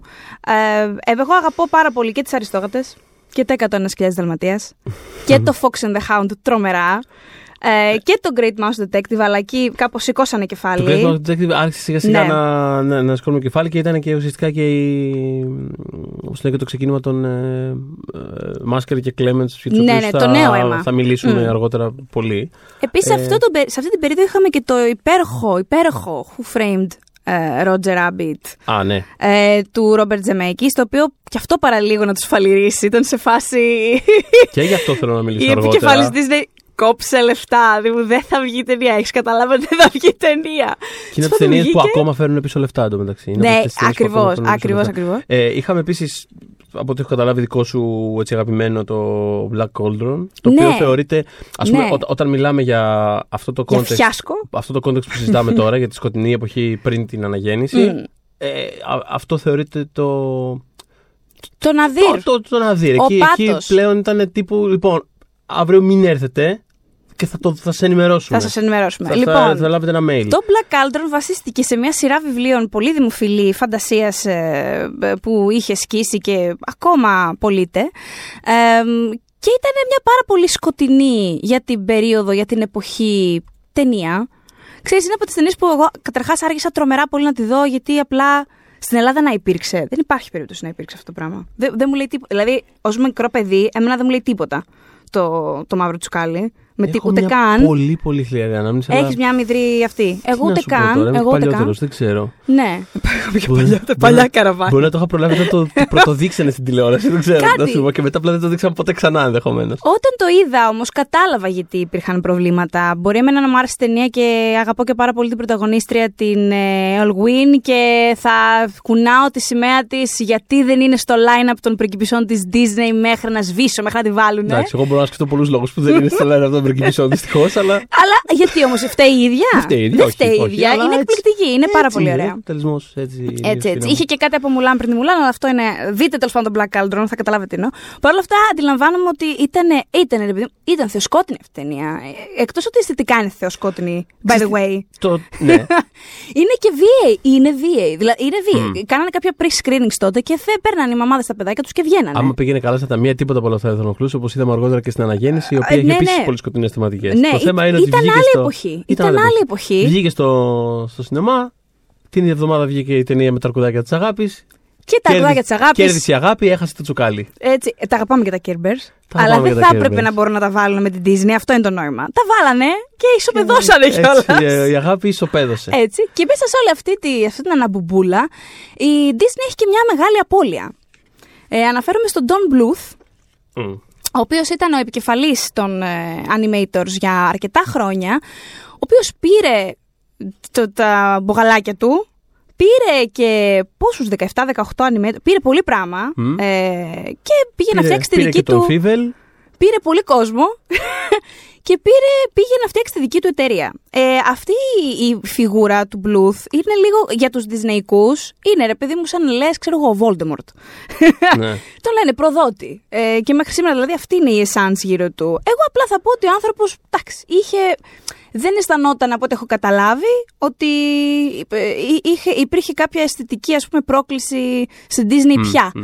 Ε, Χωρίς να θέλω, δεν τον ξέρω και προσωπικά δεν θα τον δικαιολογήσω. Ξέρω εγώ. Μπορεί να ήταν προδότης. Τι να πω. Αλλά ναι, σε, στο, Βαθιέ κατηγορίες εναντίον των Blues σήμερα από το podcast. ναι, ε, έτσι, έτσι αναφέρονται σε αυτόν. Και η αλήθεια είναι ότι άφησε το, το στούντιο σε πάρα πολύ κρίσιμη στιγμή. Κυριολεκτικά όταν ήταν στον απόπατο έφυγε και αυτός. Δηλαδή έδωσε μια τελευταία κλωτσιά, ρε παιδί μου. Και πήγε και έφτιαξε λοιπόν τη. Κανείς δεν χρωστάει τη δική- τίποτα στα. Όχι. στο- Τι δουλειά μας κάνουμε. Ε, τι δουλειά μας έκανε δουλειά του αλλού και μια χαρά καριέρα είχε. Και Ναι, ο οποίος, την by δραστικότητα the τους και way, σπουδαίος animator. Ε, πανέρχεται το 2020. Ναι. Μετά έχει να βγάλει την το 2002, νομίζω, να Μμμ. σκηνοθετήσει. Ποια ήτανε το Το 2002? Dragon's Lair, το Το video game, θα το κάνει ταινία Μάλιστα. animation. Το 2002 ποια έχει κάνει, κάτσε να κοιτάξω. Το Titan, ε, το Titan Α, ναι, AI. το Titan. Ναι, αυτό. βέβαια. Με treatment Λοιπόν. στο σενάριο του Joss Whedon. Ναι, οπότε φεύγει λοιπόν κι αυτός και τίποτα, ένα φιάσκο. Ε, υπάρχει μια αναμπουμπούλα φοβερή, ε, η αγαπημένη μου δυσνεϊκή φιγούρα του Roy E. Disney, είναι ο ανιψιός του Walt Disney. Ε, προσπαθούσε έτσι κάπως να, τα, να εξηγιάνει τα πράγματα, δεν γινόταν. Υπήρχαν φήμες ότι τέλος πάντων τα, τα μέλη του Διοικητικού Συμβουλίου θέλουν να κάνουν ντου ας πούμε και να τον πετάξουν από τη διοίκηση και τέλος πάντων χαμός. Εκείνος λοιπόν παρετείται από μ, πρόεδρος του Διοικητικού Συμβουλίου και φέρνει νέο αίμα διοικητικό. Φέρνει τρία άτομα τα οποία έχουν πάρα πολύ ε, νευραλγικό ρόλο στην αναγέννηση. Και ακόμα και σήμερα δηλαδή, ειδικά η μορφή του Mike Leisner, του CEO για πολλά χρόνια της Disney, ξέρεις, είναι και αμφιλεγόμενη κι αυτή. Δηλαδή κάποιοι, μα, έσωσε την Disney, κάποιοι, ναι, την έσωσε με κλουτσές και μπουνιές. Εντάξει, είναι λίγο, είναι λίγο φιγούρα, ξέρεις, μακιαβελική κάπως Eisner. Έφερε και τον Frank Wells, από τα τρία παλικάρια είναι ο πιο αγαπημένος των, ε, των Disneyικών των υπαλλήλων, ο οποίος ήταν ο πρόεδρος του Διοικητικού Συμβουλίου νέος, δηλαδή στη θέση του, και ήρθε και ο ε, Τζέφρι Κάτσενμπεργκ, Katzenberg. ο οποίος... Ω, ο Θεέ.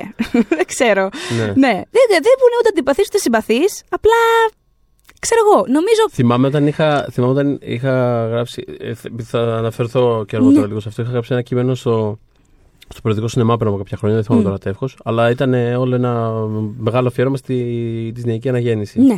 Το οποίο πιάνει και αυτά που συζητάμε τώρα και τις ταινίες μία προς μία πιο. Ε, αλλά ναι, θυμάμαι όταν ε, ανέφερα τον Κάτσεμπεργκ που κάποιος μέσα στο περιοδικό, δεν θέλω να πω ποιος, το, το κοίταζε το, το κείμενο για πριν πάσουμε στη Εξαλώ. διόρθωση και τα λοιπά. Και ήταν σε φάση. Τι Κάτσεμπεργκ, μωρή, τι είναι αυτά που λες εδώ πέρα, αφού είναι στην Dreamworks ο Κάτσεμπεργκ. Α, α, ναι, φίλε μου, πες του. Που Ήταν... ήταν- ναι, ναι, ναι. ναι, ο Κάτσερ με κάποια στιγμή θα αναφέρουμε πώς και τι έφυγε από τη Disney Έγινε και αυτό πιο έφτιαξε. διάσημο σαν όνομα ενδεχομένως Ναι. με την ίδρυση της Dreamworks. Α, μπράβο. Ε, φ- μαζί Αργότερα. συνεργάστηκε με το Spielberg, κάνανε τα Shrek. Αλλά ξεκίνησε λοιπόν από τη Disney στο χώρο του, του animation. Ή ήταν και πιο πριν αλλού. Νομίζω ότι αυτό ήταν η. Όχι, και. και Εκεί και- νομίζω ξεκι- έβαλε το ποδαράκι του στα νερά του animation. Στο, ναι, στο, Ναι. Και, και δεν πήγε κιόλας στη Disney για το animation Sonic. Δηλαδή είχε πάει για. Ναι. Ε, τον βάλανε πρόεδρο. Είχε τώρα πάει δεν για θυμάμαι να. ακριβώς, είχε- Ήτανε, προ... ήτανε... Μπράβο, συγγνώμη, ήταν αυτός ο πρόεδρος του Διοικητικού Συμβουλίου. Ήταν Ήτανε- αυτός στη θέση του Roy Disney. Και όχι ο Ε, Frank Wells. Και... Ο Frank Wells ήταν ο president, παιδιά. Έκανα αυτό το λάθος. Είναι σημαντικό ότι δεν είχε ιδέα πώς λειτουργεί το animation. Δηλαδή, Όχι. ε, και, και αυτό είναι ένα πράγμα το οποίο το συναντάμε και, και αργότερα και σε άλλους ανθρώπους. Δηλαδή, το- ότι ουσιαστικά την αναγέννηση, η αναγέννηση βασίστηκε σε ανθρώπους που δεν είχαν απαραίτητα ε, προκαταλήψεις σχετικά με το πώς πρέπει να μοιάζει ή να ακούγεται ή να, ή να φέρεται τέλος πάντων το animation. Ναι. Γι' αυτό και είδαμε τόσες, ε, ας πούμε, τόσα καινούργια πράγματα να εισάγονται. Ε, Αυ- νομίζω ο βασικός σκοπός αυτών των τριών ήταν όπως θα συμβεί σε μεγάλες εταιρείες. Φυσικά δεν είναι τώρα, δεν ήταν ίδιο της Disney αυτό. Τύπου ας φέρει κάποιος λεφτά πια. Δηλαδή δεν δεν θα κλείσουμε. Δηλαδή, εντάξει, είχαν Ε. μια διαφορετική προσέγγιση. Ναι. Ε, ο, ο Κάτσεμπεργκ έφερε, Ναι. αν θυμάμαι καλά, τον. Ε, όχι, αν θυμάμαι καλά, έφερε τον ε, Πίτερ Σνάιντερ. Ναι, αυτός.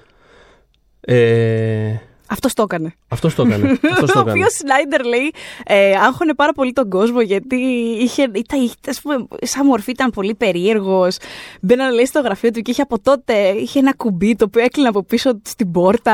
Και ήταν όλοι σε φάση με καλεί ο Σνάιντερ στο γραφείο του. Ω Θεέ μου, ανάψτε μανουάλια, κεριά, κάτι για μένα. Αλλά τελικά αυτός αποδείχτηκε συνεργάσιμος. γενικά. Ε, ναι. Έτσι ε, ε, νιώθω. Εδώ ήταν μια φιγούρα, ρε παιδί μου, πολύ στην αρχή. Πολύ αρνητικό vibe. Δεν τον ήθελε κανένας. Υποθέτω. ε, Και εικ- κάπου- Εικάζω τελείω ότι αυτό. Δηλαδή έφερε, έφερε ο Κάτσεμπεργκ για πρόεδρο του, του, του καινούριου, ας πούμε, του αναγεννημένου τμήματος ε, feature animation Ναι. της Disney. Έφερε τον Σνάιντερ, ο οποίος είχε background στο, στο Broadway, στο θέατρο. Ναι. Δεν είχε καμία σχέση. Οπότε ενδεχομένως ένας λόγος να ήταν κιόλας ότι ποιος είναι αυτός που μας φέρανε. Βέβαια. που Θα μας πει τι θα κάνουμε, Ναι. που δεν έχει. Και όχι, δεν, γίν- δεν ήταν μόνο αυτό. Ήταν ότι, όπως είπε και ο Θοδωρής πιο πριν, έχουν πακετάρει τους animators τους, έχουν στείλει σε άλλο κτίριο πολύ μακριά από τα κεντρικά της Disney, το οποίο δεν είναι αυτό σαν κίνηση από μόνο του. Δεν θα ήταν απαραίτητα τόσο κακό αν δεν ήταν ένα ρημάδι εκεί που τους στείλανε. Ε, Βρίσκανε κάτω σπασμένα μπουκάλια, τα από τσίγαρα. Ήταν σαν να σε έχουν, σαν να σου έχουν πει, τι να σου πω, είσαι ξέρω εγώ στον τρίτο όροφο και σου λένε θα πας στο, στο υπόγειο κάτω από το υπόγειο ε, και θα βγάζεις φωτοτυπίες. Και δεν φτάνει, δεν έφτανε αυτός στου ανθρώπου. Γιατί και να βγάλει φωτοτυπία είναι μια τίμια δουλειά και κάποιος πρέπει να τις βγάλει. Τους μαζεύει κάθε πρωί. Τους μάζευε ο Τζέφρι Κάτσενμπεργκ ε, για meeting, τύπου 8 η ώρα το πρωί και 8.30. Πηγαίναν οι άνθρωποι, έχουν τα βάσανά τους που δεν ξέρουν αν αύριο θα έχουν δουλειά, πηγαίνανε με την τζίμπλα στο μάτι. Και ήταν, ας πούμε, κάτι ερήπια, κάτι, κάτι, κάτι ε, κορμιά πεταμένα κάθε πρωί. Σα Μέχρι είχαν που- πάει στο tour τότε εκεί πέρα, στα παλιά. Στα παλιά, στο όχι. στούντιο. όχι, Ε, όχι. Αυτό ήθελα. ναι. Αυτό θα ήταν το σωστό μουσείο. Το σωστό Για να μουσείο. βλέπεις εκεί πέρα τα, τα μπουκαλάκια κάτω πεταμένα και τέτοια. Έχουν πολλές φωτογραφίες από αυτό το στούντιο. Τέλος πάντων, μέχρι που ο Ρόι Disney, παρότι αρχικά προσπαθούσε ας πούμε, να προσαρμόσει τους τρεις καινούριους σε μια νέα συνθήκη και δεν προσπαθούσε να μην πολύ παρεμβαίνει, να τους αφήσει να κάνουν. να μάθουν, ας πούμε. Και κάποια στιγμή τον πιάνει ο Ρόι Disney, ξαναλέω favorite μου, και του λέει: Κοίταξε να δεις. Θα σταματήσει αυτό το πράγμα που κάνεις 8.30 ώρα το πρωί τα meeting. Οι άνθρωποι που είναι διαλυμένοι, την επόμενη φορά που θα βάλεις 8.30 ώρα ραντεβού, εγώ θα έρθω με τις πιτζάμες μου. και αυτό είναι actual δήλωση του Roy Disney που την έχω ακούσει με τα αυτιά μου σε ντοκιμαντέρ. Θα λέει την επόμενη φορά θα έρθω με τις πιτζάμες μου. Το καταλαβαίνεις. Οπότε σταμάτησε και αυτό. Το άλλο το πρόβλημα ήταν ότι. Το πρόβλημα. Εντάξει, νομίζω ξέρουμε όλοι ότι οι εταιρείες δεν είναι φιλανθρωπικά ιδρύματα και καταλαβαίνεις ότι ναι, προφανώς πρέπει να βγάλουν λεφτά. Παρ' όλα αυτά, ε, να μαζεύεις τώρα πόσους animators σε ένα, για να κάνεις δηλώσεις, ας πούμε, ως καινούριο και να τους λες ότι εμένα δεν με ενδιαφέρουν τα Oscar.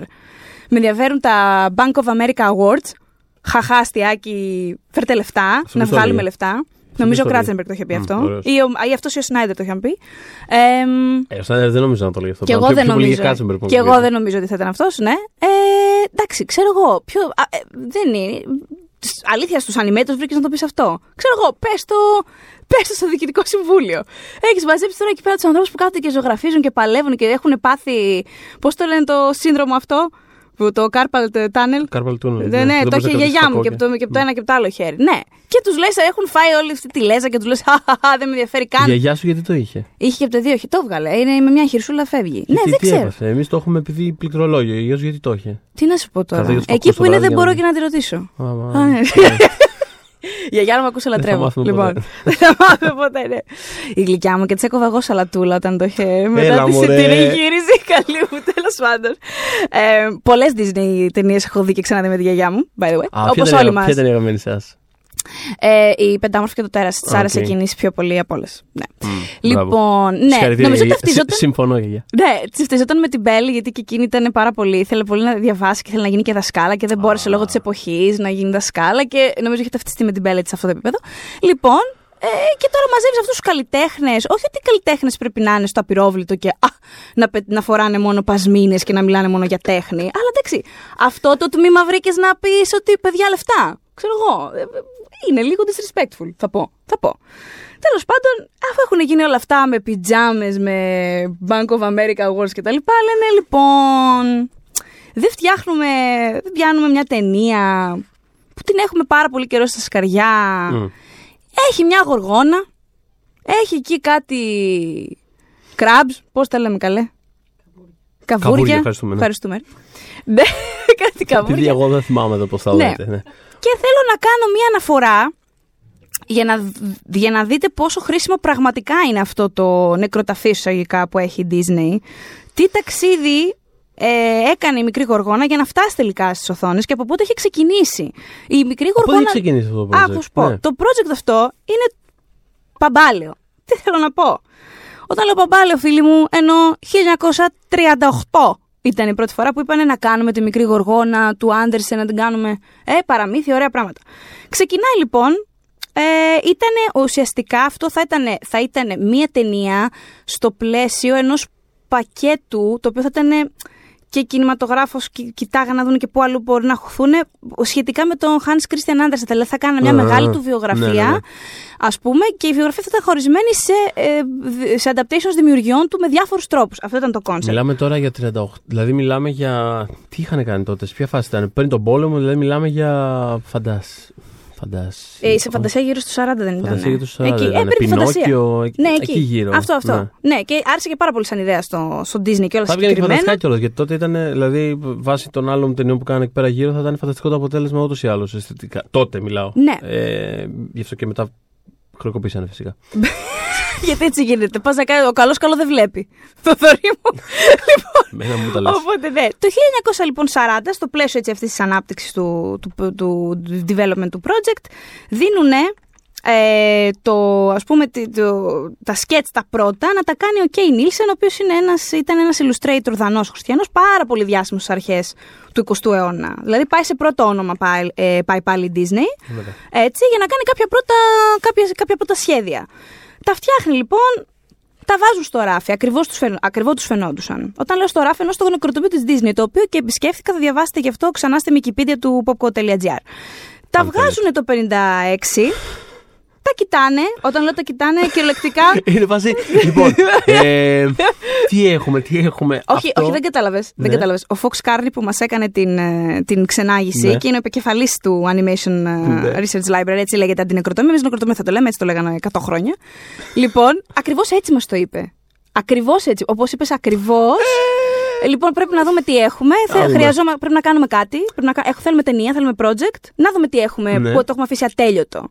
Το 56 τώρα Και αυτό. αυτά να φανταστώ όπως τα πιάσανε από το ράφι, έτσι τα ξαναφήσανε ή θα ας σου, πούμε πω, υπήρξε και ε, θα, διαδικασία σου, θα ενδιάμεση; σου πω, ναι, όχι. Είπανε κυριολεκτικά τι έχουμε. Τα βγάζουν, βγάζουν και οι Νίλσεν από το ράφι, πάνε στο, στο νεκροτομείο, το, οποίο- το οποίο τότε, by the way, ήταν όντως υπόγειο, να πω. Δηλαδή, είχαν, είχαν Μπράβο. σωλήνες που στάζανε. Μπράβο, ωραία. Εκεί δουλεύαν οι άνθρωποι. Λοιπόν, τα βλέπουν. Ε, μ, ξέρω εγώ. Ω, όχι. Τα βάζουν πίσω στο Οκ. ράφι. Και φτάνουμε νωρίς στα 80s, αρχές δεκαετίας 80, όπου ο Ρον ο Κλέμεντς, φιγουράρα για την Disney, έτσι, χαζεύει σε ένα βιβλιοπωλείο. Δεν είναι δηλαδή στην Disney στα γραφεία, είναι σε ένα βιβλιοπωλείο. Και πέφτει πάνω σε μια συλλογή παραμυθιών του Άντερσεν.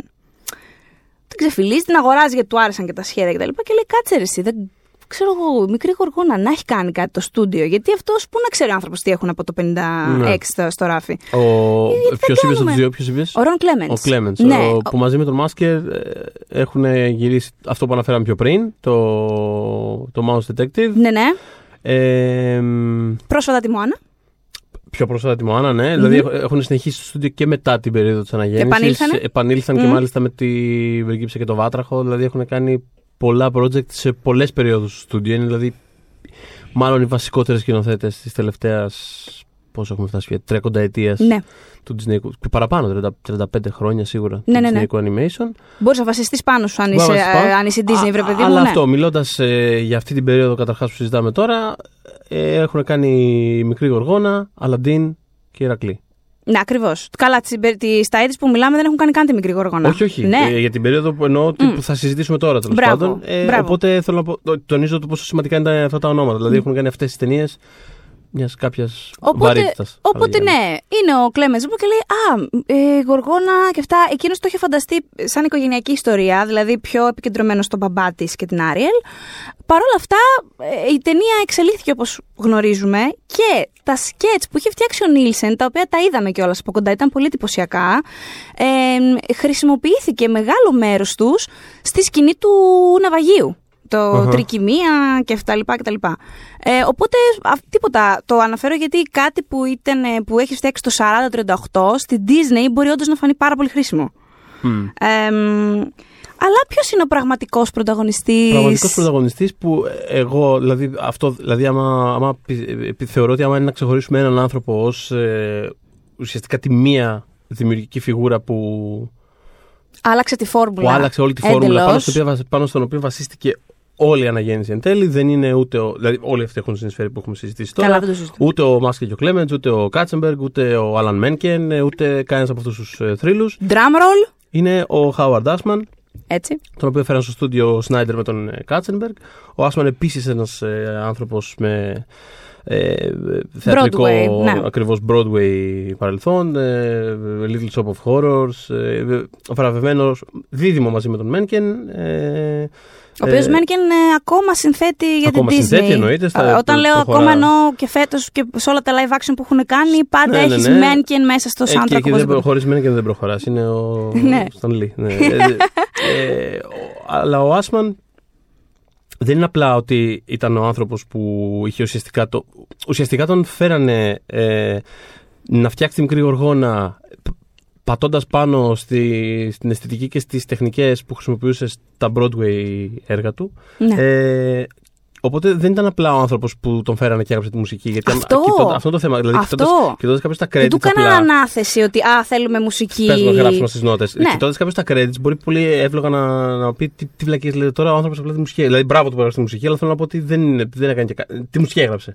Όχι, είναι φίλε ότι μου. ουσιαστικά αυτές τις ταινίες, αυτή ας πούμε η ταινία συγκεκριμένα, το λέω, μικρή γοργόνα, φτιάχτηκε με τη λογική αυτή. Δηλαδή, αυτός είχε το songbook. Είχε, ε, ο, ο Άσμαν έγραφε τη μουσική, επέβλεπε τα storyboards, ε, έδινε έγκριση για το κάθε καρέ εικόνας που βλέπαμε τελικά. Ουσιαστικά κατήφθηνε την ιστορία, την αισθητική, τα τραγούδια, τα πάντα, τα πάντα. Όλη αυτή η ταινία, αν ανήκει περισσότερο από, σε, σε κάποιον από, σε σχέση με οποιοδήποτε άλλον, είναι, είναι ο Άσμαν.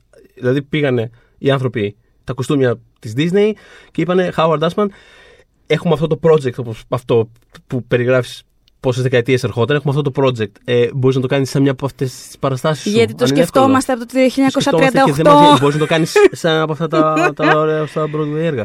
Και τι έκανε λοιπόν ο Άσμαν; Έφερε όλη την, τη λογική του Broadway στην ταινία. Και αυτό σημαίνει πολύ πρακτικά το εξής. Έχεις την ηρωίδα σου, η οποία σου συστήνεται με διαφορετικό τρόπο από τους υπόλοιπους χαρακτήρες. Πρέπει να είναι πολύ εμφανές δηλαδή ποια είναι αυτή για την οποία πρέπει να, την οποία πρέπει να στηρίζεις εσύ από τη θέση του θεατή. Και κάποια στιγμή στο πρώτο κομμάτι της ταινίας πρέπει να πει ένα τραγούδι Αυτά, τα, αυτά έχουν τελείω ανεπίσημα ονομαστεί τραγούδια I want. I want songs, ας πούμε. going ναι. through the motions. Ναι, πρέπει, ναι, πρέπει να σου πει τι τη συμβαίνει, γιατί δεν είναι καλά και τι στην πραγματικότητα επιθυμεί για να γίνει καλά.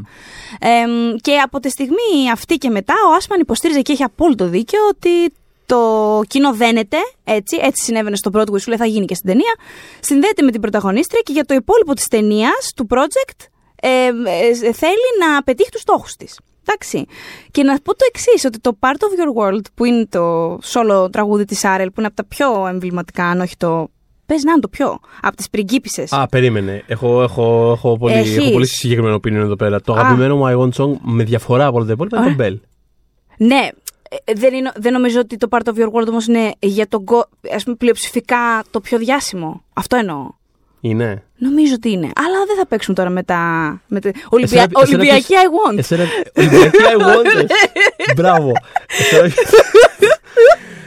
Ποιο είναι. Λοιπόν. Συγγνώμη, πρέπει να κάνουμε ένα διάλειμμα μετά από αυτό. Ναι, είναι, ε, θα πω ότι είναι, νομίζω. Δεν θέλω να δικήσω κάποια, κατάλαβες. Ναι. Νομίζω ότι είναι. Νομίζω ότι είναι της Ποκαχόντα. Το Riverbend. Το, όχι το Α, όχι. Το, το Colors of the Wind. Το Colors of the Wind, το I Want This. Ναι.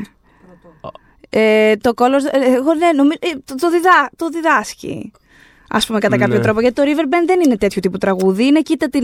Ναι, αλλά το Riverbend δεις... είναι που λέει ότι το ποτάμι πάει έτσι και εγώ ναι, θέλω το ποτάμι να είναι πιο, είναι. πιο άγριο και δεν mm. θέλω να πηγαίνει το ποτάμι. Θέλω ωραία. εγώ να πηγαίνει. Αν, ωραία, λοιπόν, τότε, αν υποθέσουμε ότι το Colors of the Wind δεν είναι I, ναι. want, I want song, που νομίζω ότι είναι γιατί αυτός, αυτή προσπαθεί να τον πείσει και εγώ θέλω okay. εσένα και θέλω τα Colors of the Wind και σύνελθε αυτό του Legends. Θέλω τα, τα, όλα, όλα τα χρώματα.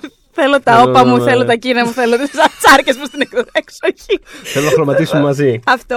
Αν λοιπόν υποθέσω ότι δεν είναι αυτό, τότε ναι, θα πω ότι είναι το part of your world, αλλά θα κάνω ένα αστερίσκο και θα ναι. πω ότι εγώ ευχαριστιέμαι πιο πολύ ε, το reprise του Part of Your World, που το ξαναλέει λοιπόν λίγο αργότερα από την πρώτη φορά που το τραγουδάει και έχει ένα απίστευτο φίνις πάνω στο βράχο, που είναι το γνωστό GIF που φυσάει αέρας στο μαλλί και λοιπά. Ε, ναι. πρόσφατο, ε, φανταστικό πρόσφατο παράδειγμα I Want Song είναι, το, είναι της Βανέλοπης στο Wreck-It Ralph ε, Break the Internet, το είδες; Ε, όχι, δεν το έχω δει ακόμα. Ε, χάνεις.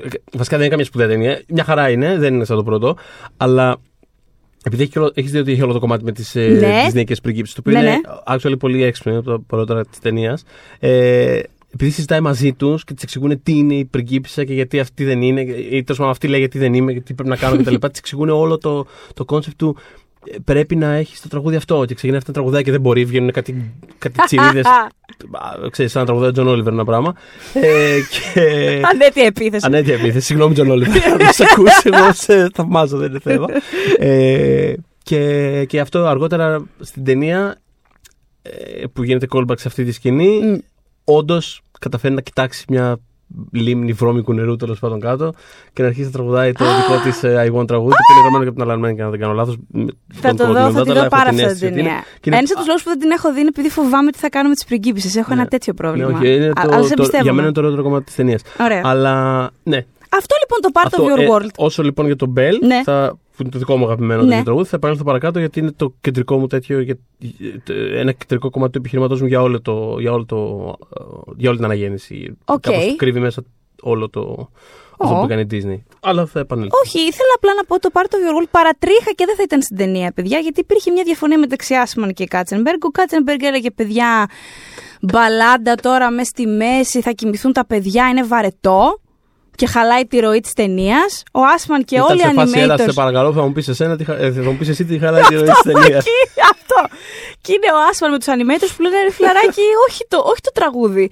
Να βγάλουμε άλλα πράγματα ε, που μπορεί να σου χαλάνε τη ροή. Α βρούμε τι να κόψουμε, μην κόψουμε αυτό. Και πράγματι έκοψαν πράγματα για να σώσουν το τραγούδι. Γιατί δεν είναι επίθετο εύκολα ο Κάτσενμπεργκ και γι' αυτό είχε μια αγκύλωση. Τέλος πάντων, επίσης μια αλλαγή που έκανε ο Άσμαν ήταν ότι θα ήταν ο Σεμπάστιαν, ε, θα ήταν εμ, έτσι α- Άγγλος και κάπως σαν μπάτλερ και κάπως έτσι στεγνός και αυστηρός και «Ου, άρα μην κάνεις αυτό και εκείνο τέλος πάντων και τον Α, έκανα περί- τζαμαϊκάνο super cool crab. Ναι, έτσι. περίπου όπως ήταν ο, το, το κερί στην πεντάμορφη και το τέρας. Απλά αντί Ναι, για, μπράβο, απλά αντί για Γάλλος μπράβο, ήταν πρέ- μπράβο. πρέπει Άγγλος, ας πούμε. Και το, το άλλαξε με όλο το τζαμαϊκανό Ναι. ήχο που έφερε. Και τέλος πάντων είναι έτοιμοι να βγάλουν την ταινία στους κινηματογράφους. Την ίδια περίοδο ε, υπάρχει στις, θα βγει σε αίθουσα, συγγνώμη, το All Dogs Go to Heaven ε, τις ίδιες μέρες και έχουμε δηλαδή Disney Don Face Off Bluth. με Don, Don Bluth. Bluth, ναι. Να πω επίσης εγώ εδώ κάπου εδώ ότι αυτή η ταινία μου άρεσε πάρα πολύ και κλαίω. Ε, και εμένα. γιατί σκυλιά και, και Παράδοσος. παράδοσος και, και δεν θέλω, ας πούμε. δεν, δεν θέλω τη ζωή μου. Αλλά ξέρεις, επειδή μέχρι στιγμής, μέχρι εκείνη τη στιγμή ο Don Bluth, ό,τι είχε βγάλει, είχε πάει καλύτερα από δικά τους properties. Έχουν πιστέψει τόσο πολύ στη μικρή γοργόνα που είναι σε φάση. «Χαχα, Bitch! Τώρα θα τα πούμε στα ταμεία, γιατί πολύ την πιστεύαμε την ταινία. Και θα δούμε. Και πράγματι η μικρή γοργόνα πηγαίνει καλύτερα και γενικώς. Πηγαίνει καλύτερα ενώ από την ταινία του Bluth και γενικώς ε, ξεκινάει την αναγέννηση και το σκοπό των ε, διοικητικών της Disney να βγάζουν μία ταινία τη χρονιά. Αυτός ήταν ο στόχος. Τότε φυσικά στα media όλοι ρωτούσαν, είστε σίγουροι ότι μπορείτε να το κάνετε αυτό; Δηλαδή οικονομικά βγαίνει αυτό Να το πράγμα. πούμε, ε, όσον αφορά τα αποτελέσματα της ταινίας καθαρά σαν αριθμούς, ότι το budget ήταν 40 εκατομμύρια δολάρια και παγκοσμίως πήγε στα 233, το οποίο ήταν, λες και- ήταν λίγο καλύτερα από τον Black Cauldron. ε, και ήταν υποψήφιο για τρία Όσκαρ και κέρδισε δύο. Ναι, τα μουσικά νομίζω κέρδισε. Ναι. Ε, τα οποία έγινε κανόνα στη διάρκεια των 90 να κερδίσει τα δύο μουσικά σχεδόν. υπε- Όχι όλες, αλλά περισσότερες ταινίες από αυτές κέρδισαν το τραγούδι, το δίπτυχο τραγούδι μουσική. Ναι, Στο γενικώς σημείο- μπαίνανε, με- μπαίνανε Μένκεν και, και Άσμαν στην τελετή, πέραν τα βραβεία Ναι. του, οι άνθρωποι φεύγανε. Τι Ε, να κάνουν. μέχρι το σημείο που θυμάστε στη διάρκεια των 90 που τα Όσκαρ είχαν εισάγει δεύτερη κατηγορία μουσικής. Ναι, είχαν, βέβαια. είχαν κάνει μουσική για δράμα και μουσική για, για, για κομμωδία ή musical τέλος πάντων. Αυτό που Με θέλω τη να πεις, λογική Θοδωρής, του ότι. μπα- υπά- Να πάρει και κανένας άλλος. Να πάρει και Και η κανένα ηρωνία, άλλος. είναι ότι εκεί πέρα- η, η- η ηρωνία είναι ότι εκεί σταμάτησε να το παίρνει ο Αλαν Μένκεν. Οπότε για ένα ψερί χρόνο τέλος πάντων έχουμε ξέρω, δύο ταινίες χωρίς Ναι. λόγο να παίρνουν Όσκαρ μουσικής. Μμ. Δύο live action ταινίες. Τέλος πάντων. Και πάμε στο 1990 και το Πάμε. Rescuers Down Under. Τίποτα πάρα πολύ σύντομα θα πω, Ναι, παρότι συμφωνήσαμε ότι δεν είναι μέσα στην αισθητική της αναγέννησης, ότι είναι μία. Ε, Καταρχάς είναι το πρώτο sequel που κάνει η Disney. Είναι πάρα πάρα πολύ καλό. Επειδή είναι πολύ πιθανό να μην το έχετε δει αν είστε φανατικοί, αν δεν είστε φανατικοί του στούντιο, ρίξτε του μια ματιά. Είναι πολύ ωραία ταινία. Αλλά αυτό που πρέπει να κρατήσουμε είναι ότι ήταν η πρώτη φορά που χρησιμοποιήθηκε 3D animation. Μμ. Ε, Το είναι ψηφιακό σύστημα CAPS, το οποίο αργότερα μπράβο. χρησιμοποιήθηκε πολλές φορές σε σκηνές ε, και στην πεντάμορφη. και στην Πεντάμορφη χρησιμοποιήθηκε. Στη, στην Παναγία των Παρισίων υπάρχουν πάρα πολλές σκηνές στις οποίες χρησιμοποιείται που δεν θα μπορούσε να γυριστεί αυτή η ταινία. Με τίποτα. Σκηνές πλήθους ειδικά δεν θα μπορούσε με τίποτα. να- Να από ύψος διάφορα πράγματα Μμμ. που δείχνουν, ναι. Ε, και ήταν ένα, μια ρηξικέλευθη τεχνική, η οποία βοήθησε, όπως είπε και ο Θοδωρής, πάρα πολύ τη Disney στην πορεία της. Και μόνο γι' αυτό εγκυκλοπαιδικά μπορείτε να τη δείτε. Σε οποιαδήποτε περίπτωση, νομίζω θα περάσετε καλά με αυτή την πολύ υποτιμημένη ταινιούλα. Και φτάνουμε στον. Θα πω, θα, θα το πω Βασιλιά. Ε, πριν το Βασιλιά. Μμμ. Δεν ήταν ο Βασιλιάς πριν το Βασιλιά. Γιατί Ναι, εντάξει, ναι, ναι. μετά το παίρνει το στέμα. Αλλά φτάνουμε στην πεντάμορφη και το τέρας το 1991. Η Πεντάμορφη και το Τέρας ήταν η πρώτη ταινία animation που βρέθηκε εμ, υποψήφια στην κατηγορία καλύτερης ταινίας στα, Ο- στα Όσκαρ. Ε, Disney είχε βρεθεί άλλες δύο φορές ε, στην καλύτερη ταινία, αλλά όχι με animation. Είχε βρεθεί με τη Mary Poppins και μια, μια, μια άλλη ακόμα ταινία που μου διαφεύγει αυτή τη στιγμή. Είναι η πρώτη φορά που βλέπουμε μια ταινία κινημένων σχεδίων σε αυτή την κατηγορία. Αυτή η επιτυχία θεωρώ εγώ ότι ανήκει. Εντάξει, εκτός ότι ήταν όντως καλή ταινία και τρομερά πετυχημένη, δηλαδή έκανε, έφτασε στα 425 εκατομμύρια παγκοσμίως. Κάτι ψηλά. Ναι. Ε, με μπάτζετ ακόμα μικρότερο για όλο της μικρής γοργόνας. Ε, έξι υποψηφιότητες για Όσκαρ είχε τελικά, κέρδισε τις δύο. Ε, αυτό σε μεγάλο βαθμό χρεώνεται και στον Πίτερ Σνάιντερ, το φίλο μας, που τον έχουμε αναφέρει πολλές φορές, ο οποίος Ναι. είχε την ε, φανταστική ιδέα η ταινία να παιχτεί ε, στο φεστιβάλ της Νέας Υόρκης Μπράβο. το 1991 σε μορφή ακόμα ε, ε, πολύ πρωτόλια μορφή, σε- ακόμα σ- σε ασπρόμαυρο, σε σχέδιο. Δηλαδή ήταν ένα...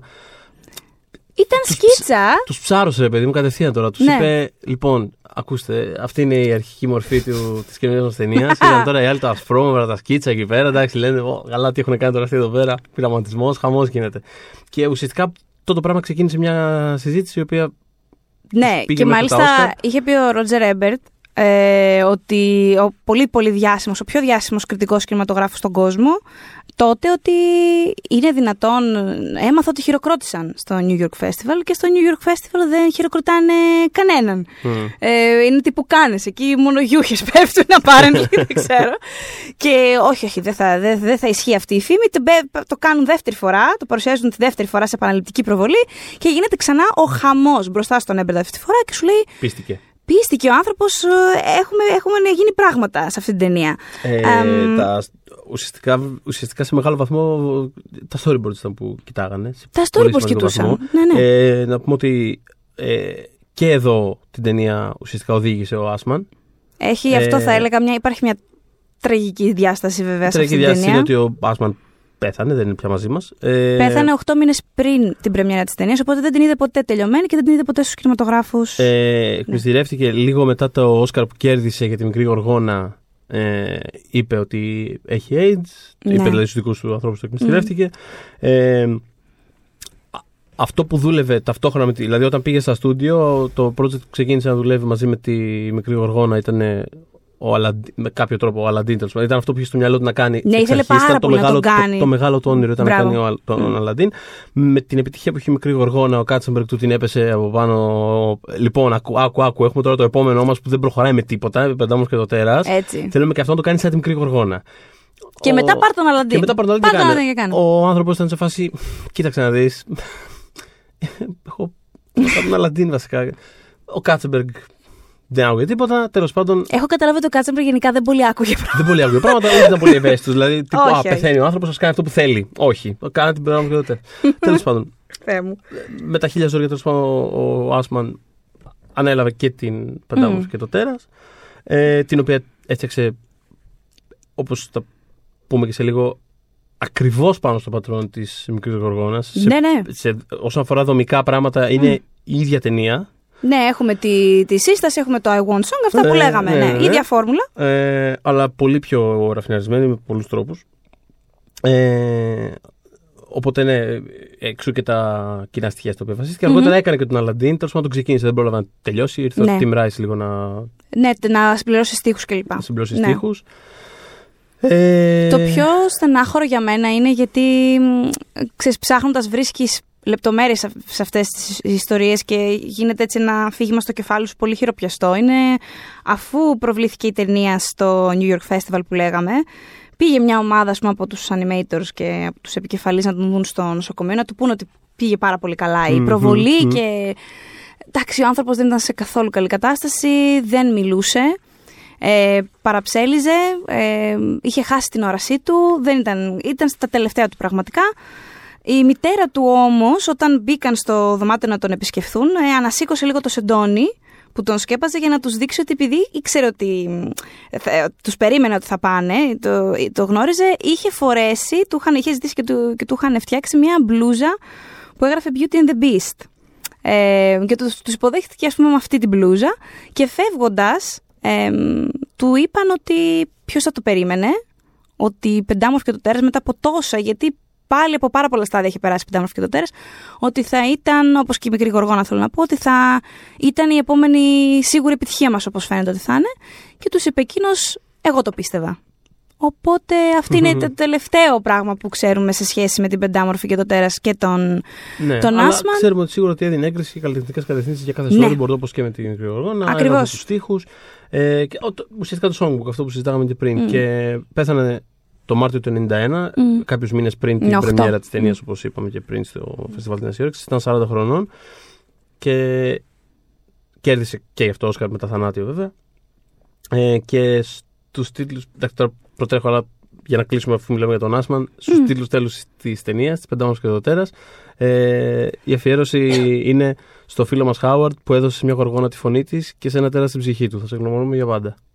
Θα προσπαθήσω να μην κλάψω για το υπόλοιπο του podcast. ε, νομίζω ότι θα ήταν πολύ ευχαριστημένος με το αποτέλεσμα. Γιατί είναι αυτό που λες ότι πάτησε πάρα πολύ στη μικρή γοργόνα. Ε, και αν του άρεσε η μικρή γοργόνα μία, νομίζω πεντάρα θα του άρεσε δέκα. Mm. Ε, σαν αποτέλεσμα.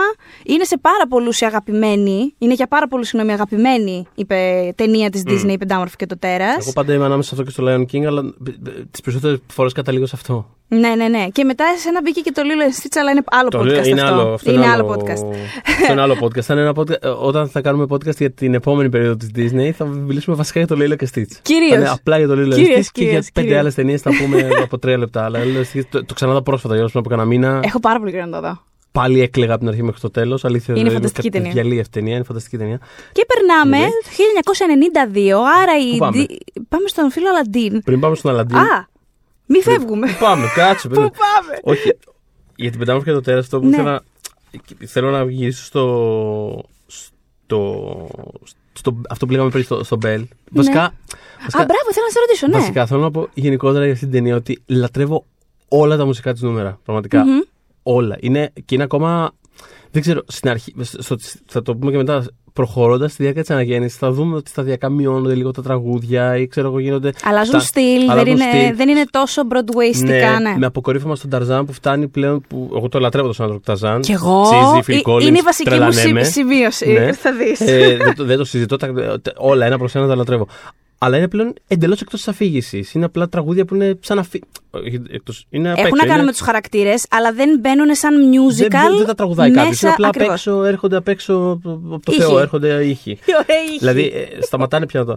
Αλλά στην αρχή, δηλαδή όσο φαίνεται αυτό πάρα πολύ, ρε παιδί μου, στο, στο, στο πώς έλεγχε τα project το Asman. Ακόμα και το Lion King που είναι τρία χρόνια μετά από αυτά που συζητάμε, δύο χρόνια μετά από αυτά που Mm. συζητάμε τώρα, έχει πέντε τραγούδια. Ε, στην, ε, αυ- σε αυτά τα πρώτα, δηλαδή το Beauty and the Beast έχει πόσα 11 κομμάτια μέσα. Είναι τίγκα. Είναι πραγματικά ο- όλη η ταινία οδηγείται από τα τραγούδια της. Και είναι όλα Ναι. ένα και ένα. Δηλαδή δεν είναι απλά ωραία τραγούδια, είναι ο- ο- ότι φαίνεται ότι τα έχει συλλάβει άνθρωπος με, με, με αίσθηση του πώς θα κατευθύνουν την ιστορία. Έχει μέσα gags, έχει character development. Είναι σε μισή όλα ταινία τα τα τραγούδια. Είναι μισή τραγούδια. ταινία. Και το Bell για το οποίο ήθελα να πω πιο πριν, το μου άρεσε πάρα πολύ όλο, είναι πάρα πολύ έξυπνο και πάρα πολύ γλυκό και πραγματικά νιώθω ότι χτίζει υπέροχα το χαρακτήρα της. Ε, που είναι δεν ξέρω, η αγαπημένη μου πριγκίπισσα. Μμ. Ε, μ' αρέσει και η δυναμική της με τον. Ε, με το, με το τέρας και με τον Καστόν. Δηλαδή νιώθω, ότι, ε, έχει πάρα πολλά ενδιαφέροντα πράγματα μέσα η ταινία. Που χτίζουν ουσιαστικά πάνω σ- στα ίδια που έκανε η μικρή γοργόνα πριν. Ναι. Ε, μ' αρέσει πάρα πολύ στο, στο Bell που έχει το φανταστικό αυτό σημείο που τραγουδάει ότι η πριγκίπισσα θα γνωρίσει τον πρίγκιπα, αλλά δεν θα ξέρει πώς είναι αυτός μέχρι το κεφάλαιο 3. Έχει, υπάρχει αυτός ο στίχος μέσα. το οποίο είναι, ας πούμε, στη μικρή γοργόνα. Είναι το κλασικό αυτό που λέγαμε πριν, ρε παιδί μου, ότι είναι η- μια νεαρή κοπέλα που ασφιχτιά στο, στο οικογενειακό της περιβάλλον, η πριγκίπισσα τέλος πάντων, που προσπαθεί να ξεφύγει. Δηλαδή, συνήθως είναι κάποιος πατέρας που την καταπιέζει, Ναι. ακόμα και, ακόμα και με αγάπη, αλλά πάντα την καταπιέζει. Η μητέρα δεν υπάρχει, γιατί πρέπει να δείξουμε ότι και καλά Καλέ, είναι. της μια- γκρέμισε τη σπηλιά με τα Think I'm a Bob της. Της Ναι. Άριελ. Δηλαδή, Πώς δεν το είναι μέσα σου δυνατόν. που είναι στο δωμάτιο και να σου Ακριβώς. γκρεμίσει το δωμάτιο. Είναι κάποιος πατέρας πάντα που δεν καταλαβαίνει, που δεν μπορεί. Λέξεις, υπάρχει Ναι. πάντα αυτή η φιγούρα. Μητέρα δεν υπάρχει στις πρώτες ταινίες αυτές. Σε καμία. Είναι, όχι, όχι. γιατί Γενικώς είναι απλά- ένα τρίνο γιατί, είναι, γιατί είναι απλά. ξε- Φαντάζομαι ότι είναι απλά για να αναδειχθεί περισσότερο αυτή ως δυνατή Ναι. ανεξάρτητη γενική παρουσία. Δεν υπάρχει ποτέ μητέρα. Ε, και αυτό προσπαθεί να ξεφύγει και συνήθως το αντικείμενο, το, αυτό που ξεκινά τη δράση είναι ότι συναντά κάποιον πρίγκιπα ή κάποιον στον ρόλο του πρίγκιπα τέλος πάντων. Που είναι η αφορμή για να Ναι, ναι. σπάσει τα δεσμά, να αλλάξει τους Την κανόνες εμπνέει για το επόμενο βήμα. κτλ. κτλ.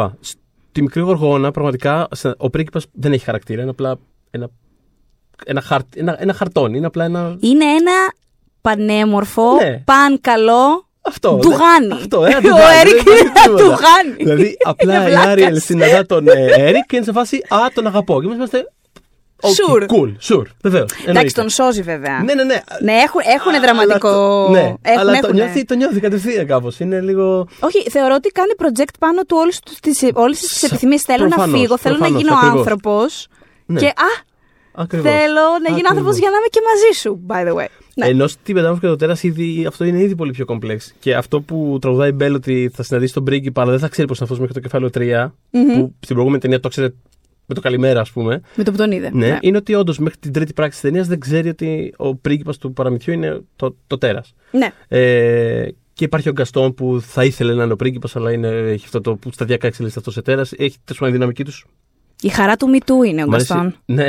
Πραγματικά όμω, δηλαδή. Εντάξει, τι να θες τη γυναίκα να διαβάζει, όχι, γιατί δεν με Ε, θε με γκομενάκι ναι, και όλα ναι, ναι, αυτά. αυτό, αυτό, αυτό. Ε, οπότε ναι, ακόμα και τα, δηλαδή στην Πεντάμορφη και το Τέρας, ακόμα και τα, τα, τα, τα sidekicks, αυτά τα πολύχρωμα ζωάκια, στα οποία συνήθως τραγουδάει κάποια πριγκίπισσα κάτι, Μμμ. που εξελίσσονται και αργότερα γίνονται μαγικά χαλιά, γίνονται. Παίζουν δηλαδή πολύ με αυτό στην πορεία της αναγέννησης. Μμ. Στη, στην Πεντάμορφη και το Τέρας έχει κυριολεκτικά ένα ολόκληρο κάστρο από τέτοια μαγικά αντικείμενα Ναι. ε, που έχουν τα δικά τους μουσικά νούμερα. Τέλος πάντων, είναι, είναι ένα πραγματικά μαγικό πράγμα. Και Δηλαδή είναι- νομίζω το ένα με δύο πράγματα που μας άρεσαν στο καινούριο Lion King Ναι. έχει μέσα η ταινία ε, μια- ένα, ένα cute gag, ένα Ναι. throwback. Μια μικρή αναφορά Ε, στο. Ναι, έχει μια μικρή αναφορά στο- Ναι.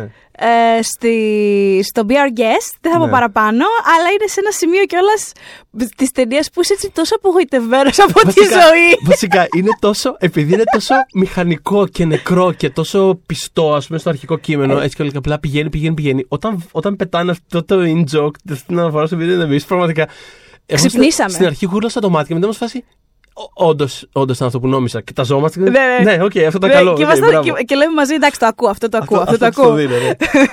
Ε, οπότε η Disney κρατάει την υπόσχεσή της προς το, φα- προς το παρόν για το ταινίες back to back κάθε χρονιά και περνάμε στον Aladdin το 1992. Νομίζω ε, πιο πολύ θα εστιάσουμε στο Robin Williams. Εμ, Είναι ο άλλος ε, από τις κεντρικές αυτές φιγούρες, δηλαδή που έχουμε τον Κάτσενμπεργκ, τον, τον ε, Άσμαν που συζητάγαμε, τον Μένκιν προφανώς. Μμ. μετά κάπως μιλάμε για τον Ρόμπιν Williams, ο οποίος δεν άλλαξε απλά την αναγέννηση, άλλαξε. Δεν καθόρισε απλά την αναγέννηση, άλλαξε γενικά το animation. Δηλαδή αυτό που λέγαμε πριν, στο πώς πηγαίνουμε πλέον σε μια εποχή αναγνωρίσιμων stars στο animation. ναι. Σε μεγάλο βαθμό ξεκίνησε από τον Robin Williams. Βέβαια είναι λάθος. Είναι λάθος το πώς συμβαίνει σήμερα, γιατί Μμμ. ο Robin Williams δεν είναι ότι ήταν ένας διάσημος κωμικός που έκανε ένα ρόλο. Είναι ότι απλά ήταν ένας voice actor ο οποίος άλλαξε όλη την ταινία γύρω του. Ναι, και συ- συνέβη το εξής με τον Robin Williams και γιατί φαίνεται αυτό που λες πάρα πολύ σωστό, ότι το πάνε ανάποδα τώρα. Έχουν δηλαδή έτοιμο το ρόλο Μμ. Και σκέφτονται ποιο μεγάλο όνομα θα βάλουμε για να τον διαβάσει κτλ. Στο τρε- ταξίδι αυτό, γιατί για τον Μίκη ήταν 90 χρόνια, γνώρισα τον Eric Goldberg. Ο Eric Goldberg είναι σκηνοθέτης της Pocahontas, θερλικός animator στη Disney, έχει ζωγραφίσει, ε, έχει υπάρξει επικεφαλής ε, πολύ μεγάλων χαρακτήρων ε, και στην αναγέννηση και αργότερα. Ένας από αυτούς, η πρώτη του κιόλας δουλειά για την Disney ήταν το Genie. Ε, τον έχουν καλέσει λοιπόν, άκου να σου πω σκηνικό. Κατευθείαν στα δύσκολα έπεσε. Κατευθείαν στα δύσκολα έπεσε. Εκείνος είχε ήδη Αμερικανός, αλλά είχε στην Αγγλία εταιρεία που έκανε διαφημίσεις, animation, αλλά animation για διαφημίσεις. Και τον ε, καλούν στη Disney, είχε κάποιους κοινούς γνωστούς κτλ. Και, και του λένε: Κοίταξε να δεις. Έχουμε ένα σενάριο. Ε, διάβασέ το και έλα ξανά μας. Πες μας τη γνώμη σου, τι, αν θα σ' άρεσε κάτι να φτιάξεις από αυτά κτλ. Εκείνος ούτως ή άλλως έχει πάει με μια λογική ότι θα ήθελα να είμαι στην Disney, αλλά εντάξει, άμα δεν είναι και πολύ καλή η πρόταση, ε, να μην αφήσω την εταιρεία. Γιατί πήγαινε και καλά. Οπότε διαβάζει το σενάριο και μου έλεγε ότι καθώς το διάβαζε, καταλάβαινε από τον τρόπο που είχαν γράψει στο Τζίνι ότι αυτοί οι τύποι μάλλον θέλουν τον Ρόμπιν Williams. Τότε δεν είχε γίνει πρόταση στον Williams. Εκείνοι γράφαν το σενάριο όμως, έχοντας στο μυαλό ότι ιδανικά θα θέλαμε αυτόν για τη φωνή του, του, του Τζίνι. Και νομίζω ότι ήταν γραμμένο στα άστρα πραγματικά να τον ζωγραφίσει ο Goldberg, γιατί αν ήσουν παρόν, παρότι είναι έτσι ε, αρκετά αργός τύπος, έτσι με τα κιλάκια του κοντούλης, έχει μεγαλώσει κιόλας πάρα πολύ. Είναι τρομερά animated το ίδιος σαν άνθρωπος. Είναι φοβερά παραστατικός. Μας μιλούσε για τον Τζίνι και για τον Μίκη και για όλα αυτά και κουνιόταν ολόκληρος.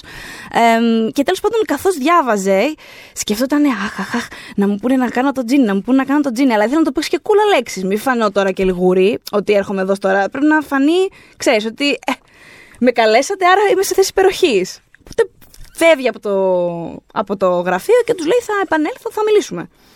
Και είναι όμως τόσο ενθουσιασμένος στην πραγματικότητα που κλειδώνεται έξω από το ενοικιαζόμενο αμάξι που είχε πάρει. Δηλαδή, κάνει βλακίες με τα κλειδιά από, το, από τη, τη φρίκη του. Που αχ, Παναγία μου, αν μου πούνε να κάνω και το τζιν, να μου πούνε να κάνω και το τζιν. Που τέλος πάντων αναγκάστηκε να καλέσει την ασφάλεια της Disney και διέρεξαν το αμάξι για να μπορέσει να μπει ξανά μέσα. Οπότε, κάπως έτσι, αυτός έπεσε μέσα. Θέλαν όντω τον John, τον Robin Williams. Εκείνος τον ε, ζωγράφησε και αργότερα θα μιλήσουμε και για τη, την Pocahontas που έκανε. Αλλά γενικώς δεν έχει μόνο. Ε, πώς να το πω, μια θετική φωτεινή πλευρά το κομμάτι τη, του Robin Williams σε σχέση με αυτή την ταινία, σωστά; Γιατί κάπως τον ζόρισε η Disney, από όσο έχουμε διαπιστώσεις στην πορεία. Δηλαδή, Με ποια έννοια; ή- τον ε, είχαν ε, ζωρίσει και όσον αφορά το marketing της ταινίας πάρα πολύ. Δηλαδή Α, εκείνος ήθελε ναι. πολύ να είναι, μ, όχι ακριβώς να είναι ιστερόγραφο προφανώς η συμμετοχή του, αλλά δεν ήθελε να στηθεί πάνω του όλο αυτό. Εντάξει, είναι, είναι όμως τόσο. Είναι, αλλά ήταν μέρος της συμφωνίας, ρε, εσύ. Δηλαδή την αθέτησαν, είναι αυτό που λέμε δώσαμε με Α, όχι, χέρια. δεν λέει αυτό, εννοείται. Ναι, ναι, να πάμε να πληγούνε. Ε, Escalation, το Θοδωρής. συζητώ. ναι. Εγώ πήγα να εξηγήσω. Στα κομμάτια. να, να πληγούν. Ε, εντάξει. Εννοώ ότι όχι. όσον, αφορά, ο- όσον αφορά τον ίδιο καθαρά ρε παιδί μου, και το, και το κομμάτι του μέσα στην ταινία, είναι μια, είναι μια περσόνα τόσο, τόσο large και τόσο εφευρετική που είναι πολύ δύσκολο να μην. κυδε- Είναι πώ πώς καμιά φορά, ρε παιδί μου, κάθεσαι σε μια παρέα και απλά υπάρχει ένας τύπος που κάνει συνέχεια. κα- δε- Μα θα ήθελα να είναι το ταλαντούχο ο Ρόμπιν Williams, αλλά θέλω να πω. Ναι, Δεν είναι. Που, που, κα- λέει πάντα αστεία που κάποιος οτιδήποτε και να συζητάς, θα πετάξει. θα πέταξε ένα αστείο πάνω σε Ναι. αυτό. Και σε κάποια φάση νιώθεις. Ακόμα και καλά να τα αστεία, νιώθεις μια εξάντληση σε φάση.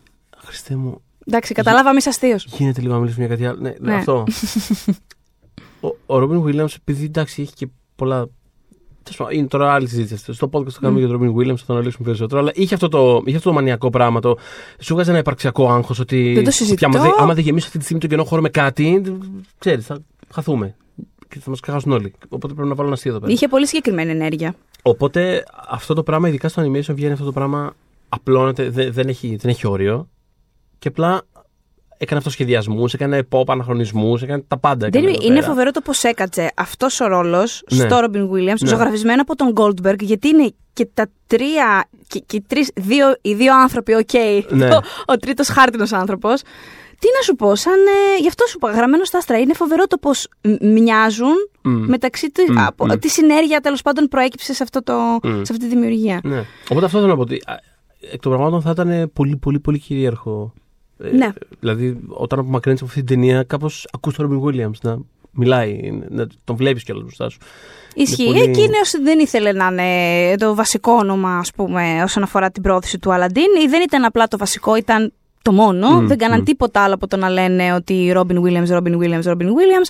Τον είχαν ταλαιπωρήσει σε σχέση με επόμενα project στα οποία έπρεπε να ε, πατήσει ένα φρένο για να συμμετέχει τελικά έτσι όπως το πήγαν το πράγμα στην πρόθεση του, Ναι, του ναι, Αλαντίν. ναι. Τέλος πάντων, μια ταλέπα. Παρ' όλα αυτά, σε καλό του βγήκε, γιατί πήρε και μια χρυσή σφαίρα η οποία ήταν, φτιάχτηκε ειδικά για εκείνον. Δεν υπήρχε, αλλά σου λέει: Έχει κάνει αυτό το πράγμα, δεν γίνεται. Πρέπει να πάρει ένα βραβείο γι' Ναι, αυτό. ναι. Δεν με ενδιαφέρει που δεν Να υπάρχει φτιάξουμε κάτι, καλό, να του δώσουμε, ναι. καλύτερο voice acting. Αυτό πρέπει να το πάρει. Και Ε, ε, ο Αλαντίν είναι η ταινία που η γενιά έχουμε δει μα. περισσότερες Ε, ναι, φορές. ρε παιδάκι μου. Πιστεύω, τι ναι, ήταν αυτό. πιστεύω, το έχω Δηλαδή- δει, πόσο να πω, Έχω- από 30 φορές. Έχω, έχω μια στον, στο, στο μυαλό μου, έχω μια εικόνα μόνιμη, εμένα μπροστά σε μια οθόνη που γίνεται μπλε και ακούγεται, ακούγονται οι αραβικές νύχτες. Μμ. Αλλά το έχω πάρα πολύ έντονο. Αυτό πρέπει να συμβαίνει ξανά και ξανά και ξανά και ξανά. Πιστεύω, χωρίς υπερβολή, ότι αν κάτσουμε τώρα οι δυο μας και αρχίσουμε με στόχο να πούμε Ναι. με λόγια όλο το Αλαντίν, Μπορούμε. όλο από την αρχή, πιστεύω ότι θα το καταφέρουμε. Μπορούμε. δηλαδή, έστω, έστω και αν δουλέψουμε λίγο, ξέρεις, με διορθώσεις, σε διορθώσω κάτι, πιστεύω ότι μέχρι το τέλο θα το βγάλουμε και δεν θα χάσουμε ούτε λέξη. Πιστεύω ότι το ξέρουμε όλο απ' έξω. Τους διαλόγους, τους στίχους, Ναι. τις μουσικές, τα ηχητικά εφέ. Εγώ σήμερα το πρωί έτσι μπήκα σήμερα στο Πιστεύω ότι- γραφείο. ναι. Αραβικές νύχτες. Τέλος πάντων, δεν μου χρωστάτε, θα σταματήσω. και φτάνουμε λοιπόν. Δεν με έχεις ακούσει να τραγουδάω το Prince Ali στο δωμάτιό μου, στο, στο, στο μπάνιο. Γι' αυτό- κάνεις; Ε, ε, τώρα όχι πια, αλλά μικρότερος. ήταν κάπως. Ε, ενώ. Γλυκάκι. Ήταν στο κεφάλι σου όλη την ώρα αυτό το πράγμα. Ε, ειδικά όταν αρχίζεις να, να λέει πάρα πολλά μαζί ο Ρόμπιν Williams σε ένα σημείο που αρχίζεις και μετράει τις καμίλε το ένα το άλλο. Ναι, ναι, ναι, ναι, ναι. Ε, Κανένας Will Αδιανόητο. Smith. Λοιπόν, ε, κανένας Will Smith. Φτάνουμε Ε, στον Βασιλιά. ε, Ο οποίος είναι βασιλιάς φτάνω και στο βασιλιά. κυριολεκτικά. Ε, θέλω να, πριν πάμε Α. στο βασιλιά, θέλω να πω. Ε, Τζαφάρ. Ε, Icon. Είναι icon και το μεγαλύτερο μου πρόβλημα με την ταινία την καινούρια ήταν ο Τζαφάρ. Δεν το διανοούμε ότι το κάνανε αυτό το πράγμα. Ήμουνα, ένιωθα τρομερά μήχανα καθ' όλη τη διάρκεια της ταινίας. Δεν μου έχει συμβεί σε άλλη ταινία να βλέπω έναν άνθρωπο να παίζει τόσο άσχημα τόσο άσχημα. Ε, δηλαδή, έχουμε δει και χειρότερους, αλλά εννοώ μέσα στο context αυτής της ταινίας και με, σε σχέση με τους υπόλοιπους που είχαν μια χαρισματικότητα. Πες ότι θες για το Will Smith, ήταν ό,τι καλύτερο νομίζω είχα, μπορούσαν να βρουν για καινούριο Τζίνι. Αλήθεια, τελικά, παρότι είχα πάθει και εγώ την πλάκα μου όταν είχα δει το τρέλερ, λέω Θεέ μου, τι θα, τι θα δούμε και θα την κρίσουμε. Τέλος πάντων, βγήκε αλώβητος ο Will Smith από αυτή την ταινία. Ο Τζαφάρ δεν βλέπετε, αλλά θα έρθει και η ώρα του. Θα λοιπόν, έρθει αυτήν η ώρα του. Θα έρθει η ώρα του. Ε, ναι, Τι; και πάμε στο. Ναι. Ναι. μετά έχουμε το Lion King. Το Lion King, Εντάξει, το το οποίο- προσπερνάμε, δεν έκανε τίποτα. μετά... Λοιπόν, ακούστε να δείτε. Το Lion King είναι το μεγαλύτερο επίτευγμα του αμερικανικού animation.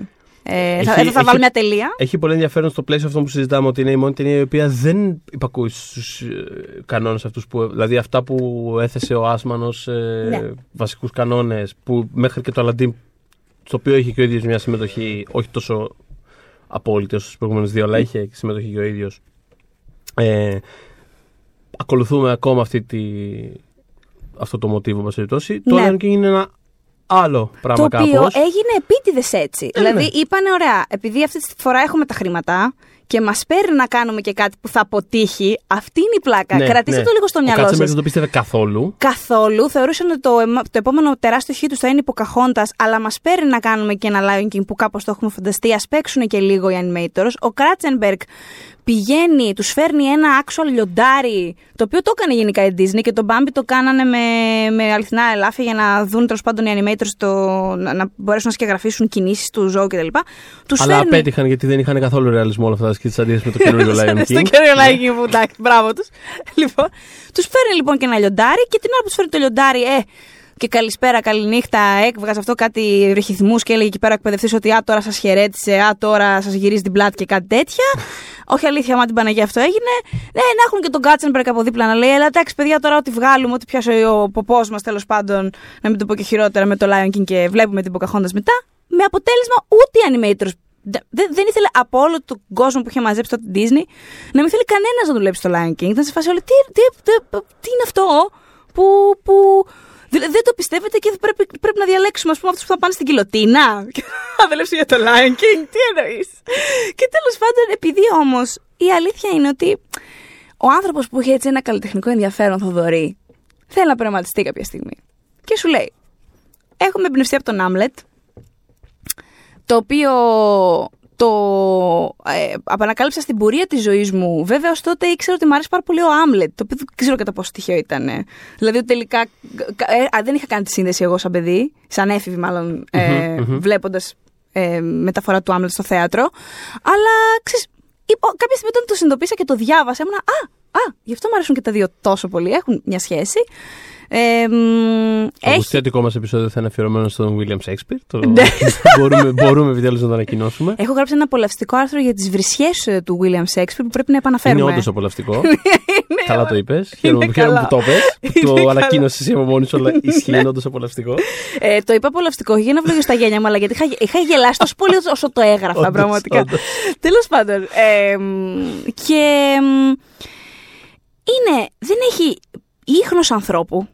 Α, δηλαδή, τι τους φόβιζε, ότι δεν έχουμε καταρχάς πηγή, κανονική πηγή, όπως είχαμε τη μικρή γοργόνα, όπως είχαμε την πεντάμορφη και το τέρας, δηλαδή ένα πραγματικό παρεμύθι, παρά, ε, απλά εμπνεόμαστε από τον Άμλετ έτσι γενικότερα. Δεν έχουμε άνθρωπο, τα πάντα είναι λιοντάρι, λιοντάρι και ιένα και και και. Και γενικά δεν το πιστεύει και πάρα πολύ η εταιρεία. Αλλά εμείς θα κάνουμε ό,τι μπορούμε. Και βγήκε το Lion King. Αυτό μπορούσανε. Η ταινία είναι ακόμα η πιο επικερδής 2D ταινία που έχει γίνει και μάλλον θα παραμείνει γιατί Είναι πώς στα αλλιώς θα αλλάξει αυτό; 900, ε, για context καθαρά να πούμε ότι οι παγκόσμιε πράξει των τριγύρω ταινιών που είναι ας πούμε συγκρίσιμες ε, είναι η Πετάμορφη και το Τέρας μάζεψε 4,25, ο Αλαντίν 504. Η Ποκαχόντα που ήταν το σιγουράκι του Κάτσεμπεργκ έμεινε στα 3,50. Παναγία των Παρισίων εκεί γύρω στα ίδια λίγο πιο κάτω. Και μετά πέφτουμε πιο κάτω. Ο Ταρζάν ήταν πολύ μεγάλη επιτυχία στα 4,50. Το Lion King είναι στα 968. Δηλαδή, δηλαδή βλέπει μια κάποια διαφορά. Υπάρχει μια κάποια διαφορά. και με χαμηλότερο budget κιόλας.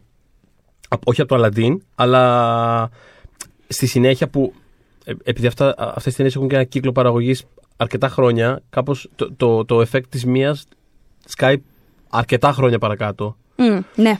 Οπότε, ας πούμε, το, το back-to-back επιτυχημένο μικρή γοργόνα πεντάμορφη και το τέρας αρχίζει να φαίνεται, ας πούμε, η συνταγή του «Α, οκ, κάνουμε αυτό και έχουμε σίγουρη επιτυχία» φαίνεται μετά από τα μέσα των 90s και μετά, όπου τα budget αυτών των ταινιών, το Lion King είναι στα 45, η Pocahontas ξαφνικά είναι στα 55 και μετά η Παναγία των Παρισίων έχει κοστίσει 100, μετά έχουμε 85, 90 μουλάνε 130 ταρζάν που φαίνεται ναι, βέβαια γιατί κάθε τέτοιο. υπολόγιζαν ότι η Αλλά- φόρμουλα θα τους πάει καλά. Ναι, αυτό ναι. που ξέρανε και είχαν ήδη κάνει, σου λέει Αυτό. οπότε επενδύουμε εκεί τα πολλά Και με χρήματα. εξαίρεση ότι Ταρζάν που όντως ήταν όντως μεγάλη επιτυχία και εντάξει, τώρα ότι κάθε δολάριο του budget φαίνεται σε αυτή την ταινία είναι απίστευτο όμορφη Μμμ.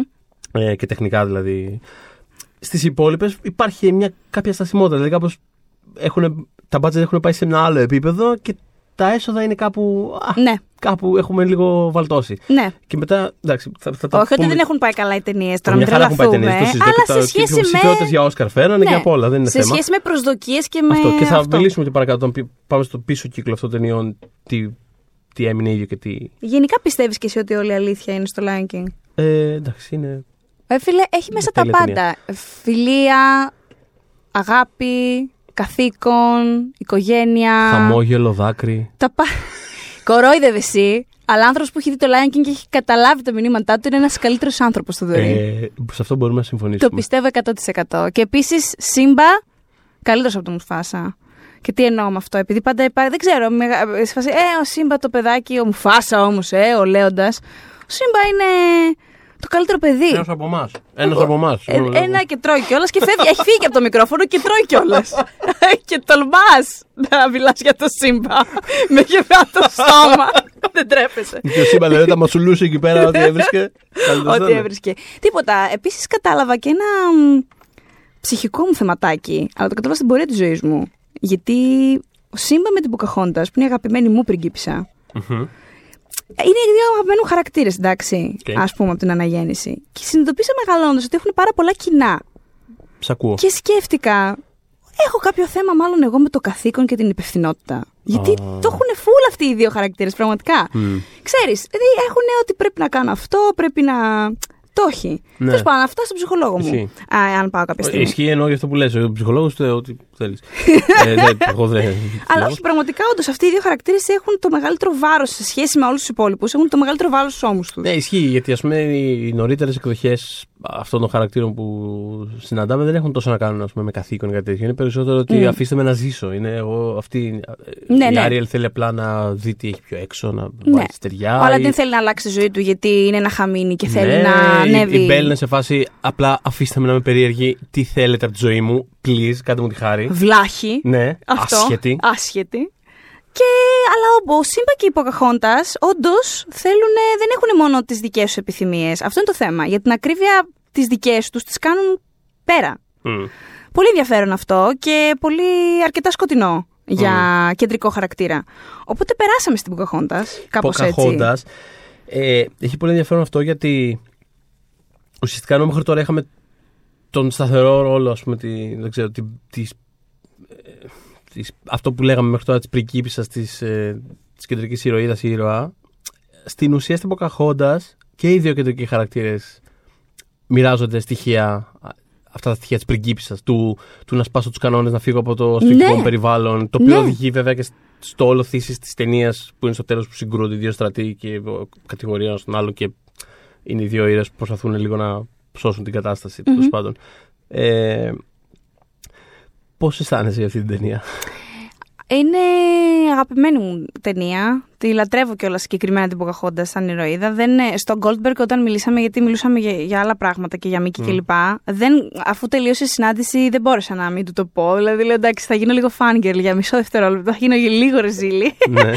και τον ευχαρίστησα για την Ποκαχόντας. Του είπα είναι η πριγκίπισά μου, οπότε σας ευχαριστώ Οκ. πάρα πολύ. Και χάρηκε πάρα πολύ και μ' αγκάλιασε και το έκανε με λίγη έκπληξη, θα πω. Μμμ. Και νομίζω δικαιολογημένα γιατί η Disney ε, για λόγους που μου φαίνονται καλοί λόγοι θα πω ε, έχει απομακρυνθεί από... Δεν έχει απομακρυνθεί από την ταινία ακριβώς, άρα έχει απομακρυνθεί και λίγο από την ταινία. Δηλαδή μ, ε, δεν έχει η Pocahontas κάνει σαμάν να βρεις προϊόν με την Pocahontas. Δηλαδή, merchandise είναι αυτό το μεγάλο μου παράπονο. Πήγα, ας πούμε, σε τρία Disney μαγαζιά στο Los Angeles και δεν βρήκα ένα κουτί και κάτι σφινοπότηρα Μμ. με την Pocahontas και μετά λούτρινα, άμα θες. Δηλαδή, t-shirts και τέτοια ξέχνατα. Ε, μ, ε, γενικά δεν Παρ' όλα έχω. αυτά όμως έχει ενδιαφέρον ότι ε, κάνανε το πρώτο live action remake πριν από όλα αυτά που βλέπουμε αυτή Α, την περίοδο. ναι. Και μάλιστα πήραν και ολόκληρο Terence Malick για να το σκηνοθετήσει. Μιλάει για το Και Edgy μπράβο World. τους. ε, αλλά ναι, Ναι, νομίζω ότι αυτή η ταινία δεν θα γίνει ε, live action όπως προστάζει το trend της, ε, του στούντιο τα τελευταία, τελευταία χρόνια. δεν είναι νομίζω πολύ ότι... ευαίσθητη πολιτικά, Νομίζω ότι ας δεν πούμε. υπάρχει ο τρόπος να γίνει αυτό το πράγμα Ναι. χωρίς να τσαντήσει. Δηλαδή, ε, τότε ας πούμε υπήρχαν ε, ηθαγενείς στους ρόλους των ηθαγενών, υπήρχε αυτό το κομμάτι στις φωνές ας πούμε, αλλά οι κοινότητες... ε, Η κοινότητα των ιθαγενών δεν είχε αγκαλιάσει την ταινία λόγω της ανακρίβειας. Αυτό είναι το θέμα. Δηλαδή, η ταινία στην ταινία δεν είπε κανείς ότι η ταινία δεν είναι καλή. Δηλαδή, και η κριτική της εποχής που την είχαν αντιμετωπίσει πολύ μετριοπαθώς, δεν ήταν το πρόβλημα τους ότι η ταινία δεν τους φαινόταν ωραία. Παρότι θεωρούσαν ότι υπήρχαν κάποια τονικά προβλήματα, αλλά οκ. Ήταν ότι μ, είχαν πάρει ένα θέμα το οποίο ήταν ε, βαθιά ιστορικό, ε, η ιστορία, η αρχή της χώρας της Αμερικής και είχε απλοποιηθεί πάρα πολύ. Εντάξει, ναι. Ε, Γενικότερα, Είναι ένα πρόβλημα. Γενικότερα έχει ενδιαφέρον ας πούμε, πώς σε αυτό το πίσω μισό της αναγέννησης ε, αρχίζουν και παίρνουν αυτά τα ρίσκα, παίρνουν αρκετά σκοτεινές ιστορίες. Που δεν, Προφανώς τις- που δεν χωρούν κα- κανονικά, τυπικά δεν χωράνε στη φόρμουλα της Disney, Αυτό αλλά το ακριβώς, προσπαθούν. Δηλαδή, κάνανε την Pocahontas, μετά κάνανε την Παναγία των Παρισίων. Που, Ε, τι δουλειά, δηλαδή από πού και ως πού. τρομερό, τρομερό. Ε, Θυμάμαι όταν είχα έρθει εδώ στη δουλειά το 2016, έκλεινε 20 χρόνια η ταινία. Α. Και σου είχα πει ότι θέλω να γράψω Ναι. για την ταινία, τέλος πάντων δεν είχα προλάβει. Αλλά θυμάμαι να το συζητάμε και να σου λέω: Ο Φρόλο είναι ο χειρότερος κακός από όλους. Δηλαδή είναι αειδιαστικός, είναι ενδυνάμει βιαστής και αυτή η ταινία το λέει. Δεν Ε, Όχι, το μα αυτό κρύβει. αυτό, είναι το φοβερό. Αυτό είναι το θέμα, ότι φτάνει σε ένα σημείο που βάζει τον, τον κακό να εξομολογείται μπροστά από τη φωτιά το, αυτή θα τη- είσαι μαζί τη μου, θα λαγνία καείς. του για την Πολύ ε, απλά πράγματα. τσιγκάνα πρωταγωνίστρια. της τε- Δηλαδή, Ναι.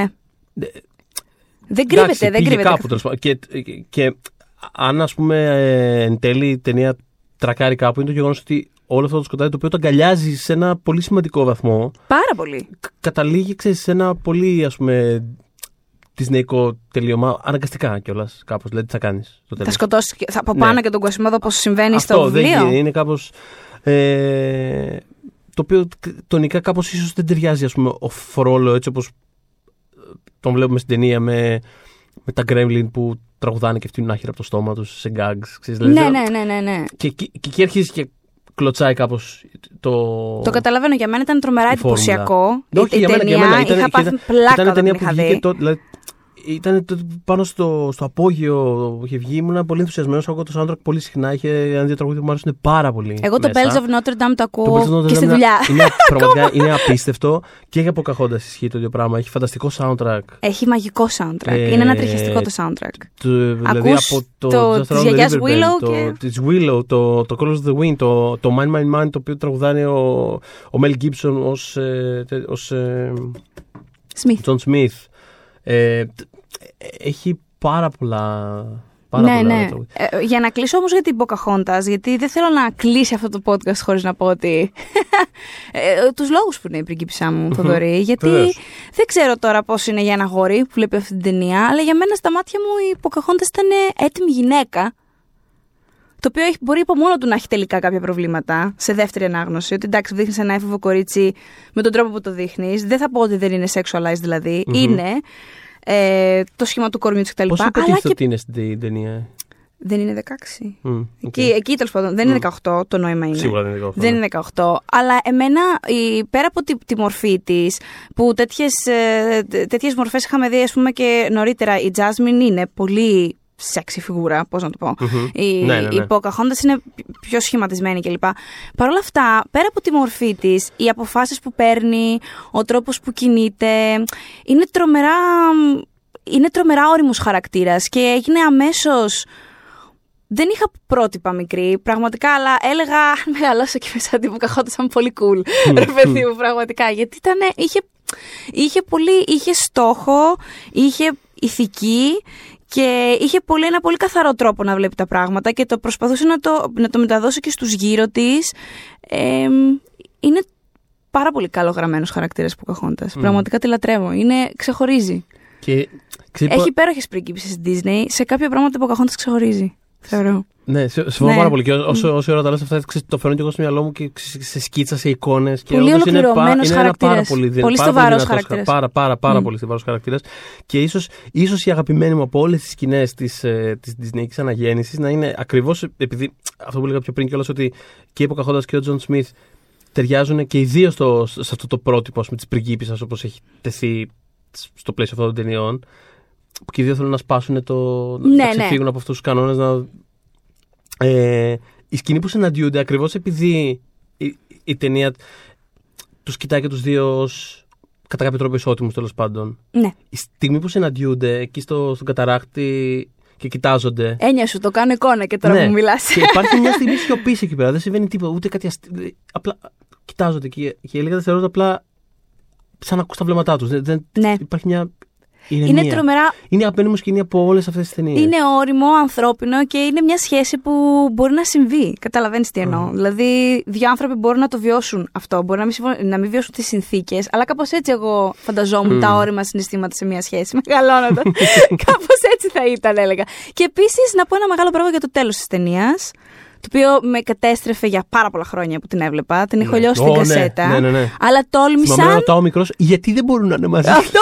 Τόλμησαν και τους χώρισαν και τους χώρισαν με αυτό το φοβερό τελείωμα, το μουσικό, ε, την κορύφωση την απίστευτη που φτάνει στο χείλος του γκρεμού και λες θα πέσει, δεν μπορεί και δεν πέφτει και απλά τον χαιρετάει και γι' αυτό σου λέω σκεφτόμουν ότι «Ε, αυτή είπε Έλα, να όχι. τρίχιασε, να Έχω τρίχιασε. αποφασίσει να κάνω κάτι και θα το κάνω Ναι, και ναι, ναι. δεν θα ακολουθήσει την αγάπη. Μμ, μμ. Η Ιωσφίνα στον ψυχολόγο, πολύ άμεσα. Τέλος πάντων. Αν μας ακούει η ψυχολόγος τη Ιωσήφινας. Ετοιμάσου. Πρέπει να αποκτήσω. Λοιπόν, οπότε ναι, για Hunchback είπαμε για τον Κοσιμόδο μ, το 96. Ήταν η πρώτη φορά κιόλας που είπα στους γονείς μου την είδα την ταινία στα ελληνικά, ενώ μεταγλωτισμένη. Βεβαίως. Κοσιμόδος, ναι. Περήφανα, φανταστικό ήταν, by the way. Πέμι ναι, ναι. Ζούνη και άλλη και στην πρωτοψάλτη στα τραγούδια τη, στη φωνή της, την τραγουδιστική φωνή της ε, Εσμεράλντα. Όλο το σχολείο τότε σε απόκριες ή ντυνόσουν Εσμεράλντα ή ντυνόσουν Ποκαχόντα. δεν υπήρχαν χιονάτες. Τις είχαμε καταργήσει τότε. Τέλος. Αυτό ήτανε. Και μ, ε, επίσης μία μορφή η Εσμεράλντα ιδιαίτερη. Πάρα πολύ. Πάρα πολύ. Δηλαδή και εκείνη μου φαινόταν. Εντάξει, δεν μπορούσα να αφήσω από μέσα μου τόσο γρήγορα την Ποκαχόντα. Αλλά ήταν άξια συνέχεια τέλος πάντων μιας πιο όρημης ε, Αυτό σου έβαζε γυναικείας παρουσίας. Ακριβώς, ακριβώς. Μμ. Και, και αντίθετα, επειδή συζητάγαμε πριν για το πώς η, η φόρμουλα αυτών των ταινιών σταδιακά ταινία μετά την ταινία κάπως και αρχίσει να σκαλώνει, επειδή προσπαθούσαν σε πολύ μεγάλο βαθμό να κάνουν τα ίδια πράγματα και δεν είναι όλες οι ιστορίες ίδιες, δεν βγαίνουν όλε με τον ίδιο τρόπο. Ο, ο πρίγκιπας, τέλος πάντων, το αντικείμενο του πόθου, αν μπορείς να το πεις έτσι, Ναι. αυτής της ταινίας, ο στρατηγός Φίβος, να πω. Ναι, ο Φίβος. Ο Φίβος. Πολύ καλά το Δεν- λε. Ε, πολύ. Πολύ σωστά το λες. Φίβο Ναι. τον λέγανε τον κύριο. Ναι, είναι ένας κύριος ο οποίος δεν υπάρχει. Όχι. Δεν υπάρχει αυτός ο κύριος. Δεν είναι. είναι, σε... υπάρχει. είναι διάφανος. Είναι τελείως, τελείως. Ε, δηλαδή, τελείως. μπροστά στη, φ- δηλαδή, στο πόσο α, τολμηρά είναι καθορισμένη η φιγούρα του Φρόλο. Και φυσικά η ίδια η Εσμεράλντα. Ε, Φίβος ανύπαρκτος. δεν, δεν υπάρχει τίποτα άλλο στην ταινία. Δηλαδή Δεν υπάρχει ο Κουασιμόδο, θέλω να πω, αλλά. δεν τον βλέπει τον Έρικ. Ναι, ναι, αυτό ναι. μου λες. Δεν τον Δηλαδή, βλέπει τον Έρικ, αν δηλαδή ήταν αυτό. ο Έρικ ένα τουγάνι. ο Φίβο. Ο Φίβο. Εντάξει, άλλο επίπεδο. Αλλά ο, δεν είναι ο πρωταγωνιστής ο Φίβος, δεν είναι ο Στάρ της ταινίας, είναι ο Κοσιμότο και η Σμεράλντα. Ε, Η, ταινία, η στιγμή, συγγνώμη, που φωνάζει άσυλο, άσυλο, δεν διανοούμουν τι έβλεπα. Ναι, ναι, ναι. Αυτό το πράγμα ήταν τρομερά δραματικό Ναι, ναι, ναι, ναι, ναι. που έζησα στα 10 μου χρόνια πόσο ήμουνα. Δεν- δεν- δεν ήταν, παρά, ήταν πολύ βαρύ για μένα, αλλά το ευχαριστιόμουν. Οπότε θεωρώ ότι το, μ, ε, ο, η Παναγία των Παρισίων δεν θα έπαιρνε στη σημερινή Disney και τις προηγούμενες δεκαετίες στην Disney το πράσινο φως. Δεν θα συνέβαινε. Μμ. Αλλά νομίζω ότι είμαστε τυχεροί που συνέβη όταν συνέβη και τουλάχιστον το είδαμε. Δηλαδή και ο Roy Disney πι- είπε αργότερα ότι ε, ίσως και να κάναμε λάθος. Δεν το θεώρησε ότι κάνανε λάθος, αλλά είπε ότι ίσως παρά ήταν σκοτεινό για Ναι. το κοινό μας και αναμενόμενο το αποτέλεσμα που ήταν κάπως μια μετρι- μετριοπαθέστατα μία. Έκανε 100 εκατομμύρια κόστη, 425 έφερε παγκοσμίως. Δύο ψηφίδες Καλά για πήγε Όσκαρ. δηλαδή, Ναι, αλλά καλά πήγε, ξέρεις, αλλά σε σχέση με είχανε τις υπόλοιπες μάθει σε ταινίες άλλα- είχε- ε, ε, Υπάρχει ένα φρενάρισμα δηλαδή. Ναι. Για Μέγαρα τι έχεις να πεις.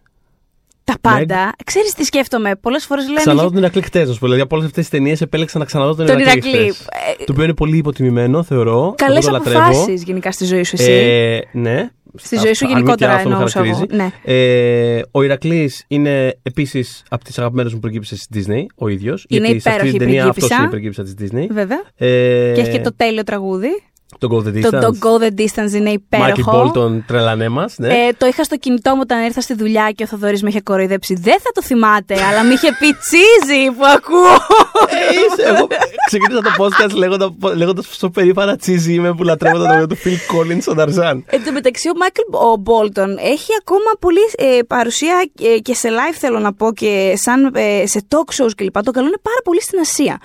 Και γιατί στο λέω, υπάρχει ένα Οκ. αποτέλεσμα σε όλο αυτό, Ναι. όπου εγώ βρίσκομαι χρόνια μετά να παρακολουθώ Μάικλ Μπόλτον να τραγουδάει Go the Distance σε ένα αλφα τραγουδιστικό show της Κορέας. Μπράβο. Ή των Φιλιππινών. Συγχαρητήρια. Συμβαίνει ακόμα Αυτό αυτό είναι- στη ζωή μου. Με έναν τρόπο είναι τόσο καλύτερο από τότε που είδα Katy Perry live στην Κορέα. Στη Σεούλ. Ταιριαστό και αυτό βέβαια έχω να πω.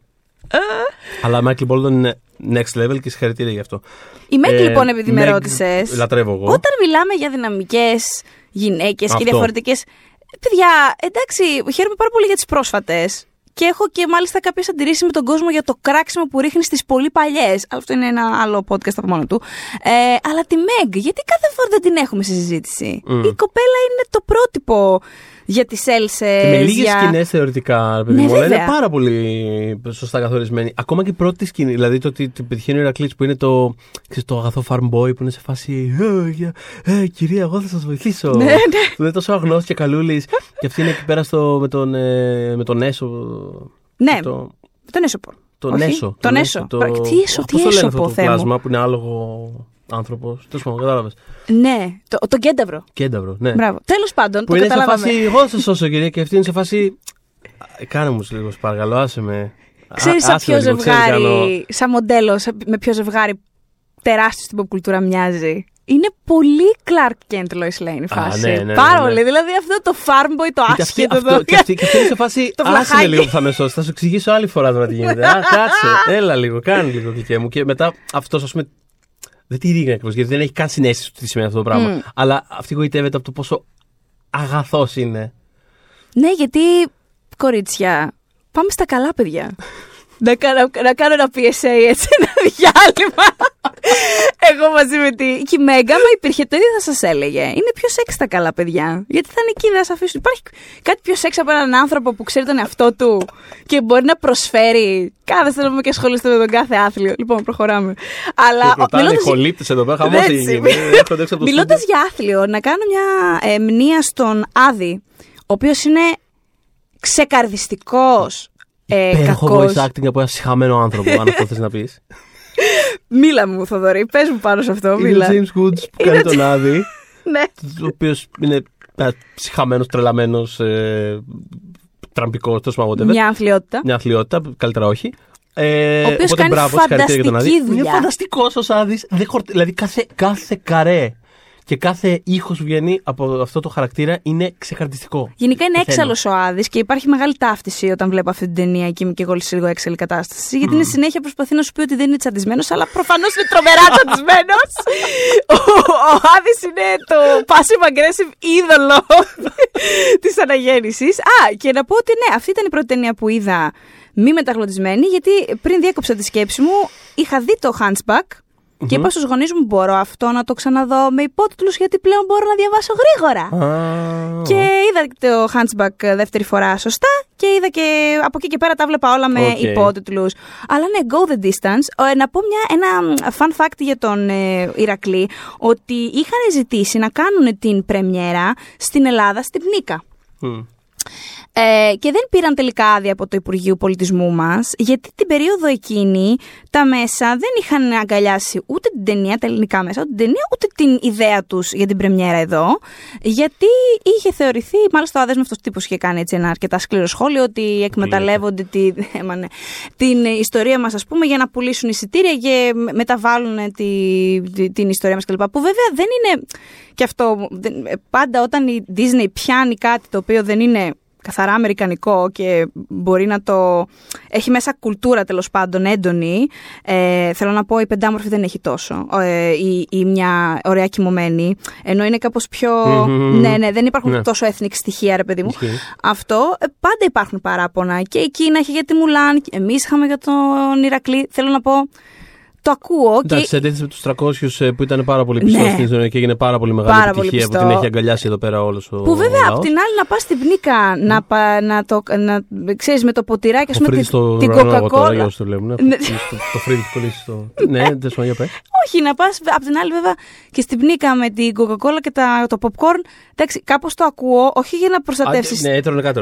Ναι, για να μην χαλάσει το καθαρά περιβάλλον, όσον όχι. αφορά την ταινία την ίδια, ναι, προφανώς, προφανώς δεν είναι πιστή, αλλά ενώ το λέει με το, κυριολεκτικά το λέει με το καλημέρα. Που Μα δεν χρειάζεται να Ξεκινάει είναι. ο φυγητή να διηγείται τα ανδραγαθήματα του ήρωα και τις κάνει οι μουσες και είναι σε φάση. λοιπόν, αγοράρε, κάνε λίγο. Τώρα το, Έλα, το έχουμε γεια. εμείς. Και αρχίζει και κάνει αυτή την jazz ε, παραλλαγή πάνω στο μύθο. Το οποίο εγώ το, βρίσκα, το, το, το βρήκα πανέξυπνο και τρομερά φαν. Και ξέρεις, δεν πειράζει, θα εμφανιστούν άλλα πράγματα που θα είναι πιστά. Δεν πειράζει. Ναι, επίσης ένα gag φανταστικό που μου άρεσε πάρα πολύ σαν throwback. Πώς έκανε τώρα που λέγαμε το Lion King ένα throwback στο Be Our Guest. Το αγαπημένο μου τέτοιο πράγμα, αγαπημένο μου αναφορά σε άλλη ταινία της Disney, είναι μέσα στο, Α, ναι, ναι, ναι. στο, στον Ηρακλή. Είδα τη σημείωση, Υπάρχει ο Σκαρ, ο οποίος είναι χαλάκι. Γιατί αυτό του πρέπει να είναι apparently για την Disney. Κάποια στιγμή τεινάζουν ένα χαλάκι, το χαλάκι αυτό είναι η μορφή του Σκαρ. Το τομάρι του. Οπότε περνάμε στη Μουλάν. Ε, Συνεχιζόμαστε αγώνες, το συγγνώμη. 1998 και η Μουλάν είναι και αυτή μια ταινία η οποία τώρα θα γίνει ε, ε, live action. Έχουμε ήδη δει το τρέλερ. Προσωπικά μου άρεσε πάρα πολύ το τρέλερ, θα τα πούμε γι' αυτό σε λίγο. Ε, μ, ιδιαίτερη ταινία και αυτή γιατί ε, δεν είναι η κλασική πριγκίπισσα. Έχει φύγει τελείως από τη φόρμουλα. Ξανά φεύγουν από τη φόρμουλα. Δεν επιστρέφουν, στα, βρε παιδί σημεία μου. που, στα σημεία που πάνε να την υπακούσουν, κάπως νιώθω ότι είναι πάρα πολύ μηχανική η ταινία. Έχω πάρα πολύ καιρό να τη δω. Και Νομίζω δεν- ότι θα δεν την έβλεπε έχω- με φρέσκα μάτια. Μπορεί. που- Μμ. Το ενδεχομένως αισθάνομαι μέσα μου. Ναι. Θα, θα το κάνω eventually, δεν είναι θέμα. Ε, αλλά αυτό θυμάμαι όλα τα σημεία που προσπαθεί να μοιάσει σε κάτι που έχει σχέση με την αναγέννηση της Disney να είναι τα, τα πιο μηχανικά πράγματα της ταινίας. Ναι. Και, ε, και κάπως σαν να προσπαθεί μια αληθινή ταινία να βγει από εκεί μέσα και κάπως να μην... Μμ. Anyway, δικό σου. Τη Μουλάν τη λατρεύω, λοιπόν, την αγαπώ πάρα πολύ. Ε, μ, είχα αργήσει κιόλας να τη δω, γιατί ξανά το, το κόμπλεξ με την Ποκαχόντα. Νιώθω ότι κάποια προσπαθεί να την αντικαταστήσει, δεν ξέρω. Όπως και με το Lion King, έκανα- είχα κάνει τότε καιρό, είχα μεγάλη άρνηση να δω τον Νίμο. Γιατί, γιατί όταν βγήκε ο, ο Νίμο, του ψάχνοντας τον Νέμο, ε, είχε αρχίσει να κάνει περισσότερα εισιτήρια από το Lion King, το οποίο θε, θεωρεί το παλαβό ότι συνέβαινε αυτό και λέω όχι, δεν θα πάω να δω τον Νέμο, να βάλω κι εγώ ένα εισιτήριο εναντίον της αγαπημένης μου ταινίας. Τη πάντων το είδα και ήταν φανταστικό και τον Νέμο, μπράβο στην Pixar. Αλλά ναι, τη... η Μουλάν λοιπόν. Ε, δεν, έχεις δίκιο σε αυτό που λες, ότι όταν προσπαθούν να τη χωρέσουν στο, στο πιο φορμουλαϊκό ας πούμε ε, σύστημα της Disney κάπως, κάπως φρενάρει πράγματι. Επίσης η ταινία έφαγε πολύ πολύ μεγάλο κράξιμο στην κινα ως, ε, γε- ως ε, ε, adaptation γιατί μ, εκείνη, για εκείνους η Μουλάν είναι ε, μια folklore ηρωίδα τεράστια ε, η οποία έχει, έχουν οι ίδιοι πολλές δικές της εκδοχές και περιμένουν και μία από την Disney και δεν έχει ας πούμε καμία ιστορική, ξέρεις, πώς γκρινιάζαμε για τον Ηρακλή. Αυτό, αυτό, Αντίστοιχα αυτό, ναι. δεν ε, υπήρχαν πολλοί αναχρονισμοί πήγα να και πω, ναι. διάφορα πράγματα τέτοια. Θέλω να πω ειδικά για το soundtrack της Μουλάν ε, του Jerry Goldsmith ότι είναι φανταστικό. Ε, το κομμάτι ειδικά ο κόσμος έχει μεγάλη δυναμία στο reflection. Το ακούω, μου άρεσε πάρα πολύ το reflection. Αλλά το short hair, που είναι το κομμάτι που κόβει τα, μα- που κόβει τα μαλλιά της και ακούγεται το synthesizer ξαφνικά μες στην ταινία. είναι τρομερό γιατί η ταινία έχει άλλο. Έχει άλλο άλλη αισθητική, άλλο ήχο. Όταν έσκασε το synthesizer στη Μουλάν θα μπορούσαμε να πούμε έληξε η αναγέννηση της Disney. Ναι, Περάσαμε μπορείς σε να το κάτι πεις. άλλο. Πάμε, πάμε Ναι. κάπου αλλού, αλλά τέριαζε τόσο πολύ. Και γενικότερα, αν θέλετε να πάτε να πάρετε την Κίνα, το Westeros, την Κωνσταντινούπολη, το σπίτι πίσω από τον πρώην. Γενικώς παίζετε short hair από Μουλάν. το Μουλάν. Περίμενα να δω που θα πάει αυτή η φράση.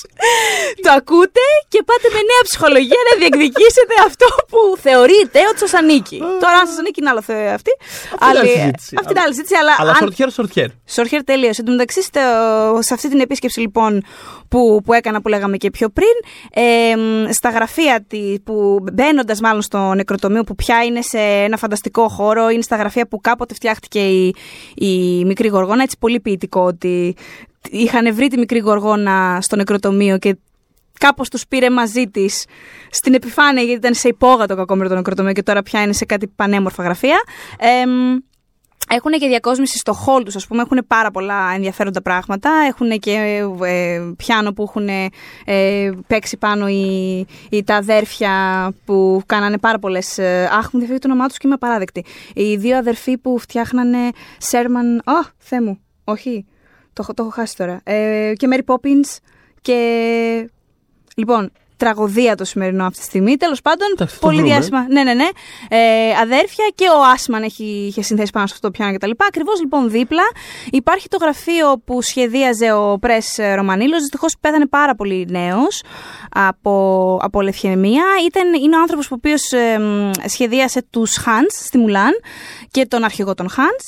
Και έγραφε πάνω, είχα προσέξει επειδή σκάλιζε πάρα πολύ το γραφείο του. Ναι. Δηλαδή με, φαίνεται ότι αυτό το πράγμα τώρα είναι με μολύβι, είναι με μαχαίρι, δεν ξέρω με τι είναι. Είχε γράψει το ζητούμενο δεν είναι οι όμορφες ζωγραφιές, είναι οι δυνατές ιδέες. Γιατί οι δυνατές ιδέες γίνονται δυνατές ζωγραφιές. Το οποίο νομίζω ότι όταν αυτό το πράγμα το αποφασίζει η Disney, κάνει πάρα πολύ, καλά- πάρα πολύ ωραία πράγματα. Ε, και περνάμε στην τελευταία, την ταινία που κλείνει την αναγέννηση. Την κλείνει αναγέννηση. Α, Είπαμε και νωρίτερα. Καταρχάς, εδώ ας πούμε, υπάρχει, φτάνουμε στο σημείο να έχει ο κεντρικός ήρωας να έχει και μητέρα φιγούρα που δεν υπήρχε μέχρι τώρα. Ναι, παιδιά, Ε, εμφανίζεται. Έχουμε τα τραγούδια όπως αναφέραμε δεν ε, εισβάλλουν στην αφήγηση, είναι απλά περιγραφές που έρχονται από τη φωνή εκεί ψηλά. Λοιπόν, καλά το Ε, είπα. Σέρμαν λέγονταν εκείνα τα, ναι, ναι. λέγονταν εκείνα τα αδέρφια. Δεν Ωραία. έκανα λάθος. Ωραία. Εντάξει, αυτό. Χαίρομαι. Ε, ήταν Εντάξει. έτοιμη να Ο το Ρίτσαρτ, ο Ρίτσαρτ και ο Ρόμπερτ Σέρμαν. Iconic. Συνέχισε, με Iconic. συγχωρείς. Ναι. Ε, Μιλώντας για εικόνικα, έχουμε και το Phil Collins βέβαια. ναι, που πάρα πολύ Ε, αστιάκι έχει γίνει ο Phil ναι, Collins ναι, τα αλλά τελευταία για- χρόνια. Για συνέλθετε. για μαζευτείτε λίγο. Για Λοιπόν, μαζευτείτε εδώ- λίγο. Έχω να πω ότι μετά από τρεις σερή ταινίες που δεν είχαν πάρει Όσκαρ, δηλαδή μέχρι την Pocahontas, το, το, το, το standard duo, αυτό το τραγούδι, η μουσική πήγαιναν ε, πακέτο. Η Παναγία των Παρισίων, ο Ηρακλής και η Μουλάν δεν είχαν κερδίσει τίποτα. Μάλιστα η Μουλάν είχε προταθεί μόνο για ένα κιόλας. Δηλαδή, σκάνδαλο. Σκάνδαλο Και θα είχαμε πω. Ταρζάν επιστρέφουμε στο γνώριμο 2 στα 2 για να κλείσει έτσι κάπως με μια έτσι πολύ θετική νότα αυτή η περίοδος της Disney, αλλά σαφέστατα κλείνει. Ε, Ταρζάν είναι, ρε παιδί μου, είναι για μένα ξέρεις, κλασική τύπου 3 στα 5 ταινία. Μμμ. Αλλά είναι τόσο στιβαρό αυτό το πράγμα. Δηλαδή, ξέρει πολύ καλά τι, τι είναι αυτό που κάνει. Ε, αυτό που έλεγα πριν για το budget ε, που είναι από τις πιο ακριβή.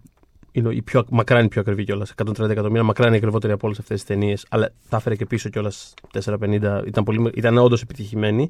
Φαίνεται, φαίνονται, φαίνεται κάθε σέντ στην οθόνη. Ε, είναι τε- τεχνικά ε, είναι μια τρομερά εντυπωσιακή, πάρα πολύ όμορφη ταινία. Όλη η κίνηση μέσα στη ζούγκλα ε, νιώθω ότι σε πάει λίγο παραπέρα από τα μοτίβα που έχουμε συνηθίσει μέχρι εκεί τις προηγούμενες.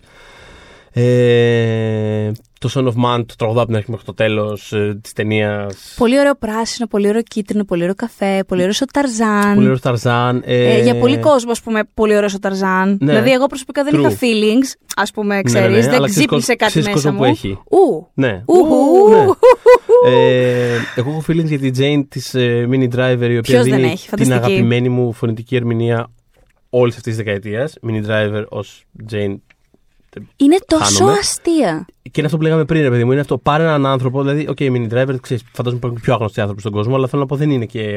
Δεν είναι. Α, έχουμε την τάδε για το, για το τρίτο φωνητικό ρόλο της ταινίας. Ναι.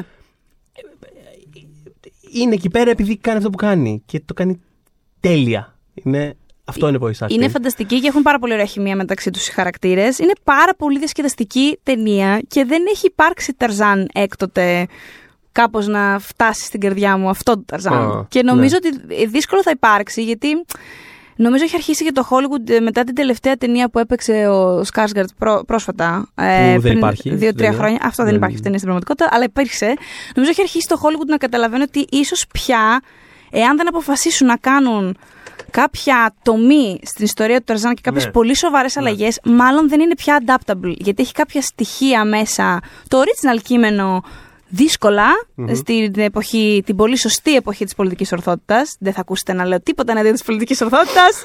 Εγώ προσωπικά. Αλλά θέλω να πω, ίσως ίσως πρέπει να αποφασίσουν ότι ναι, είναι λίγο, έχει ζωήσει. Όπως αντίστοιχα και Pocahontas, πολύ δύσκολα Μμμ. μπορεί να γίνει live action. Επίσης, Ναι. ε, επίσης ε, ε, πέρα από αυτό που όντως ισχύει ε, και σε μια ας πούμε κατά κύριο λόγο παιδική διασκευή πολλά, πολλά στοιχεία κάπως ε, προσπερνούνται, ξυλιένονται, Ναι. παραλείπονται. Ε, είναι δηλαδή και αυτός ένας λόγος. Αλλά και ακριβώς επειδή ήταν τόσο αποτελεσματικές αυτές οι διασκευές και ισχύει με πολλούς από τους μύθους που έπιασε η Disney σε αυτές τις ταινίες της, είναι τόσο ένα, δύο, τρία, όλα σωστά to the point Ναι, είναι, είναι πολύ τρομερό. δύσκολο να δεις μετά άλλη διασκευή πάνω σε τέτοιο υλικό. Γιατί, οκ, ναι, αυτό που λες, δηλαδή. Ταρζάν. Το έχουμε δει. Εγώ το, το είδαμε. Το είδαμε. Τι άλλο μπορείς Τι να μου άλλο- πεις τι- εσύ τι πάνω σε άλλες να αυτό. μου πεις, ναι, δηλαδή, κάτι άλλο έχουμε. ε, οπότε ναι, κάπως έτσι κλείνει αυτή η Κλείνει περίοδος. και φτάνουμε Δηλαδή, στο σήμερα. Πιάσανε μύθους πολύ εμβληματικούς με τον, τον τρόπο τους. Υπήρχαν και σκοτεινά σημεία, υπήρχαν εντάξει, πιο ανάλαφρα, αλλά γενικά ήταν δεν ξέρω, κάποιες ιστορίες που ειδικά με τον τρόπο που απεικονίστηκαν, δηλαδή και πάλι επιστρέφουμε στη, στην εισφορά του Άσμαν, ε, παρέμειναν κάπως άρρηκτα συνδεδεμένοι αυτός ο συνδυασμός μουσικής, εικόνας, σχεδίου Ναι. και, και ας πούμε beats της ιστορίας. Μμμ. Ε, ε, βασικά έπιασαν μύθους και φτιάξανε οι ίδιοι νέους μύθους, γιατί είναι μυθικές πια αυτές τις ταινίες από πάρα πολλές απόψεις, με αποτέλεσμα να τις επαναφέρουν. Δηλαδή, Είναι αυτό ξέρεις, ότι μετά πέρασαμε σε μια περίοδο που δοκίμασαν να κάνουν άλλα πράγματα. Δηλαδή πέρασε μια δεκαετία, κάτι, δέκα πλά στο στούντιο, που δοκίμαζαν διάφορα πράγματα. Έχει, δεν έχει καλή φήμη αυτή η περίοδο στο στούντιο. Έχει ωραίες ταινίες μέσα. έχει ωραίες ταινίες. Princess and the Frog, Έχει Hello, το Princess and the- Lilo and Stitch, Hello. Το Lilo and Stitch είναι αριστούργημα. Το. Lilo and the Stitch. What? Ναι, τι Lilo and είπα. Stitch. Δες πάντων, Όχι, ναι. εγώ το είπα. Το Lilo and the Stitch. Α, εγώ δεν το, δεν το είπα εγώ. Ε, Νομίζω ότι εγώ το είπα και όχι, σε Lilo επηρέασα. and the Stitch. Θα το δούμε στο Τι rewind. μου ήρθε τώρα. Τέλος πάντων, ε, το. Το αυτοκράτορα έχει κέφια Τέλειο. αριστούργημα. Αλλά θέλω να πω ότι κάναν πράγματα, αλλά σε γενικές γραμμές δεν υπήρχε μια ενιαία αισθητική, μια κατεύθυνση. Ε, έκλεισε κιόλας το στούντιο παραδοσιακό animation σε κάποια φάση. Μετά το. Αυτό με τις αγελάδες, δεν θυμάμαι τώρα πώς το λένε τέλος πάντων. Ποιο; Ένα με τις αγελάδες, δεν θυμάμαι το. Με κα- που Α, κατάλαβα είχε- ποιο Που λες. είχε tagline Basta, Κατάλαβα. που είχε tagline Basta Mu. ε, Τέλος πάντων. ε, home on the range, έτσι το λέγανε. Μπράβο. Ε, Τέλος πάντων, έκλεισε μετά όταν ε, ανέλαβε ο Λάσετερ το τμήμα του animation. Ε, το ξανά άνοιξε και ε, έκανε το Prince of the Frog φέρνοντας πίσω τους ε, Clements και Masker. Ε, Που μέχρι σήμερα σε πολύ μεγάλο βαθμό. παραμένουν εκεί πέρα, αλλά είναι σημαντικό ότι όταν ξανά άνοιξε το τμήμα πάλι γύρισαν στη λογική του ε, musical με πριγκίπισσα. Δηλαδή πήγε εκεί πέρα πάλι. Ε, δηλαδή αυτό είναι πλέον. Και μετά στην, στην πεντηκοστή τους ταινία που ήταν το, το Tangled, Ναι. το οποίο εμένα μου αρέσει πάρα πολύ. Το Tangled είναι μια φανταστική ταινία και είναι καλύτερη από το Frozen. Είναι καλύτερη από το Frozen, να λέμε την αλήθεια. Δεν είναι; Ναι, θα το έλεγα. Αυτό. Ε, μου αρέσει περισσότερο από το Frozen. Ε, Απλά δεν έχει το Let It Go του. Εκεί, δεν τα, έχει το είχα- Let Go εκεί του. το έχασε. Ισχύει, Τέλος ισχύει, πάντων. Αλλά σαν ταινία Ναι. είναι πιο. και εγώ συμφωνώ ότι είναι καλύτερη. Ε, αλλά είναι αυτό ότι επιστρέφουν πάλι σε, όλα τα, σε όλες τις κέρυες αποφάσεις τους. Επιστρέφουν πάλι σε αυτό το μοτίβο. Υπήρχε και το με την Amy Adams. Το Enchanted. Το Enchanted. Μ' αρέσει τόσο αυτή η ταινία. ναι, πολύ γλυκό. αλλά δηλαδή θέλω να πω ότι α, και- και καθώς έχουμε απομακρυνθεί πια πολύ από εκείνη την περίοδο, Μμ. ε, κάθε καινούριο. Α, μήπως να κάνουμε ένα. Έλα σαν τα παλιά. Ένα στα παλιά. δηλαδή, α, να ξανακάνουμε ένα animation. Είναι πάλι μια πριγκίπισσα. Εντάξει, αυτή τη φορά στη Νέα Ορλεάνη με άλλα τραγούδια, άλλη μουσική, αλλά πάλι α, αυτό το μοτίβο υπηρετεί. Α, ε, επαιτειακή ταινία. Θα κάνουμε τη μοντέρνα πριγκίπισσα, το Tangled. Ναι. Ε, α, να κάνουμε ένα animation που έρχεται στον πραγματικό κόσμο. Την πριγκίπισσα που έρχεται στον πραγματικό κόσμο. Δηλαδή, πλέον αυτό είναι. Ε, Το. Η μέθοδος. Ναι. Ναι, that's και, it. και κάπως έτσι φτάσαμε Το στα ορθόδοξο. live action, τις live action μεταφορές Ναι. που όσο, όσες, ε, όσος, όσο το πάνε, όσο προσπαθούν να το κάνουν ρέπλικα του original, τόσο θα αποτυγχάνουν. Δηλαδή, ε, θα σου πω, εμένα δεν μ' άρεσε το Maleficent, αλλά το ακούω σαν Α. κάτι διαφορετικό. Ναι, ισχύει. Ωραία. Άρεσε σε πάρα πολύ κόσμο, ωστόσο. Μετά περνάμε στη Σταχτοπούτα. Η Σταχτοπούτα δεν ήταν ε, καρέ-καρέ αντιγραφή του παλιού και πήγε φανταστικά. Εγώ, εκτός ότι πήγε φανταστικά στα, στα χρήματα. Lily ήταν- James. Ναι, Έχω να πω εγώ. ε, ήταν πάρα πολύ. Είναι, είναι καλή ταινία, είναι η λεγόμενη και καλή ταινία. Δεν είναι κάτι που δεν έχεις ξαναδεί, αλλά είναι μια πάρα πολύ ωραία μεταφορά του παραμυθιού. Κάναν αυτό. Σου λέει: Ωραία, θα πάρουμε τον Kenneth Branagh που είναι σεξπυρικός και φτιάχνει ωραίες κονίτσες. Τέλεια. Θα βάλουμε την Lily James που είναι τρόμερα χαρισματική και θα μεταφέρουμε το παραμύθι και απλά θα βάλουμε κάποια στοιχεία της original ταινίας ε, μέσα. Ε, και γι' αυτό νομίζω πέτυχε εκείνη η ταινία και ακόμα θα τη δω πάρα πολύ ευχάριστα γιατί δεν είναι εξυπατικό σούρα, είναι μια ακόμα σταχτοπούτα στη μεγάλη οθόνη. Μ, Εμένα μου άρεσε πάνω σε αυτό που λες, παρότι στα ταμεία δεν πήγε καλά, αλλά σχετικά εννοείται πάντα με τις Ναι, σε αυτό. Γιατί καλά πήγε. Εμένα μου Απλά- άρεσε. Όχι, άλλο λέω. Α, νομίζω Δεν θα λέω έλεγε για τη για το σταχτοπούτα. Μμ. Όχι, λέω, εμένα μου άρεσε το Dumbo του Tim Burton. Το οποίο επίσης είχε αυτό το. Δηλαδή χρησιμοποιώ το αρχικό ως, ε, εναρκτήριο τέτοιο. Ήταν η πρώτη πράξη ταινίας, το πρώτο μισό τη ταινία, τέλο πάντων βασισμένος στην παλιά ταινία, στην κλασ- στο κλασικό Dumbo. Μετά έκανε κάτι δικό του. Tim Burton, Ναι. το οποίο θεωρώ ότι οδηγήθηκε γενικότερα και στην κριτική και σε όλα. Θεωρώ ότι έκανε κάτι πολύ ενδιαφέρον. Το- νο- Νομίζω ότι ο βασικός λόγος που το θεματικά. Dumbo πήγε λιγότερο καλά είναι ότι δεν απευθύνεται στα millennials Το ότι απαραίτητα. δεν πήγε καλά είχε να κάνει με το ότι σε μεγάλο βαθμό δεν ήταν από την αναγέννηση της Disney. Δηλαδή Ναι. η διαφορά είναι τεράστια. Δηλαδή το Aladdin, που είναι μια ταινία που από όσο ξέρω δεν έχει αρέσει. Δηλαδή θέλω να πω, δεν ξέρω κάποιον. Που να τρελάθηκε. Που το άρεσε αυτή την ταινία. Δηλαδή, να πει Χριστέ μου, τώρα θα πάω να το ξαναδώ. Έχει φτάσει ένα δισεκατομμύριο πράξη. Δηλαδή θέλω να πω ότι. Ναι, ναι. είναι Πάει λίγο αδύνατο. μόνο τους. Πάνε μόνο του. Πάνε μόνο του αυτά, μόνο τους αυτά τα πράγματα. Και φαίνεται τεράστια διαφορά. Βγήκανε με πόσο, καιρό, 1,5 μήνα διαφορά. Ναι. Και τα δύο σε ας πούμε, κριτική ή σε αντίδραση κοινού ή στο κατά πόσο υπάρχουν ή δεν υπάρχουν στην ε, σφαίρα της συζήτησης είναι ψηλό. Τα η μία ή η άλλη. Ξέρω. Το Ντάμπο κάνουν πως δεν έγινε. Ναι. Αλλά δεν έχει φτάσει να δεις, ε, Δηλαδή. Ναι, ναι, ναι. Ο, Και νομίζω αντίσταση ότι θα τώρα. υπήρχε τρόπος να, να, τα- να τα βγάλουν. ίσως με καλύτερο προγραμματισμό, ίσως με καλύτερο marketing. Μμ, ίσως με, ναι, ναι, ναι, με- ισχύει. υπήρχε τρόπος γιατί αγαπάμε τον Dumbo, αν είναι δυνατόν. ναι, δηλαδή. δεν το συζητώ. Απλά Αλλά φαίνεται, όντω δεν, φαίνεται δεν το πόσο απευθύνεται σε από μόνο αυτή του, τη φαίνεται το πόσο από γενιά. μόνο του η, η πηγή του της αναγέννησης σπρώχνει ένα project Από μόνο του, από ναι. μόνο του Πράγματι. πηγαίνει. Ε, μ, αυτό από ό,τι μου λες δεν ήταν εξπατικό σούρα λοιπόν. Ε, Το μ, Νταμπό όχι, όχι. ναι. Δηλαδή όλη η δεύτερη πράξη πη- κάνει κάτι άλλο. Το Είναι- είναι αρκετά Jungle ενδιαφέρον. Book, το οποίο πήγε, ήταν, πο- είναι πολύ κοντά στο original, δεν είναι πρώτον τόσο, original, τόσο κοντά που να είναι αντιαισθητικό. Δεν είναι. Είχε πολύ καλούς voice actors, πολύ καλή δουλειά με τα φωτορεαλιστικά ζώα, χωρίς να είναι παγωμένα ή οτιδήποτε. Είχε έναν υπέροχο μόγλι και γενικά επειδή ήταν το πρω- η πρώτη ταινία που έκανε αυτό που έκανε με αυτή την τεχνολογία, είχε και αυτό το ατού ότι έβλεπες ναι μεν κάτι παλιό, αλλά με ένα πραγματικά καινούριο τρόπο. Ήταν πολύ εντυπωσιακό να το βλέπεις αυτό το πράγμα στη μεγάλη οθόνη τώρα. Ξέρω, μια, σου μιλάει μια αρκούδα. δηλαδή δεν γίνονται αυτά τα πράγματα τόσο ρεαλιστικά. Ε, μ, έκτοτε τι άλλο είχαμε; Ε, ο, ο Αλαντίν. Έχουμε τα τρία φετινά που βγαίνουν ε, τα καπάκια. Έχει ενδιαφέρον. Ο Αλαντίν πόσο μα- ανέπνευστο, Ναι, χάρτινο. Δεν το είδα, δεν ξέρω. Ε, έχει ενδιαφέρον το πόσο κολλητά τα, τα βγάζουν. Ε, Ναι. πραγματικά λες και είναι. Α, πεντάμορφη χάρτινο. Ναι, δεν- Χάρτινο. δεν Γενικά, έχω δει. όσο πιο κοντά. Λοιπόν, Disney, αν με ακούς. Αφού έχεις πάρει, που έχεις πάρει αυτή την απόφαση να το ζήσουμε αυτό το πράγμα όλο που συμβαίνει. Δεν έχω μείνει και πολλά. Τι, Προσπάθησε- Η Μουλάν έρχεται. Ναι, η Μουλάν έρχεται. Ε, η οποία εγώ πιστεύω στη Μουλάν. εγώ πιστεύω γιατί στη Μουλ- ε, γιατί πιστεύω θα η πάει Μουλ- καλά το αυτή η Μουλάν δεν θα βασιστεί στο, στο original. Δηλαδή έχουν κάποια κοινά στοιχεία μέσα προφανώς, τα φαίνεται και από το τρέιλερ. Ε, τα τραγούδια θα είναι εκεί σαν instrumentals, δεν θα ξαφνικά ξεσπάσει σε τραγούδι στη μάχη Μουλάν. Και επίσης εμ, ε, έχει σκηνοθέτη.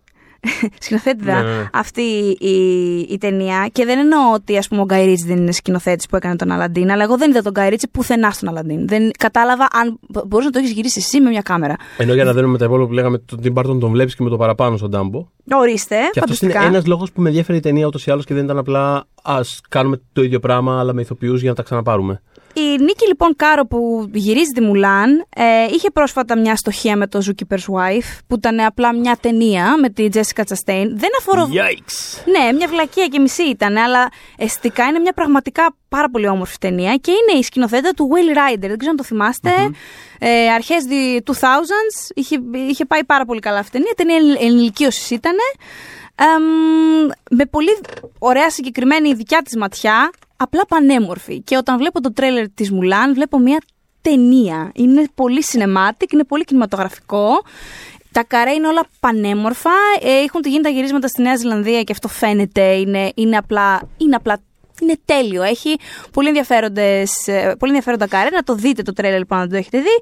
Και ε, ε, το βασίζουν στην original μπαλάντα της Μουλάν. Ουσιαστικά δεν μιλάμε για μια άλλη διασκευή και όχι απαραίτητα Α, μπράβο. κάποιο τυφλό Και remake. έχω ελπίδες γιατί.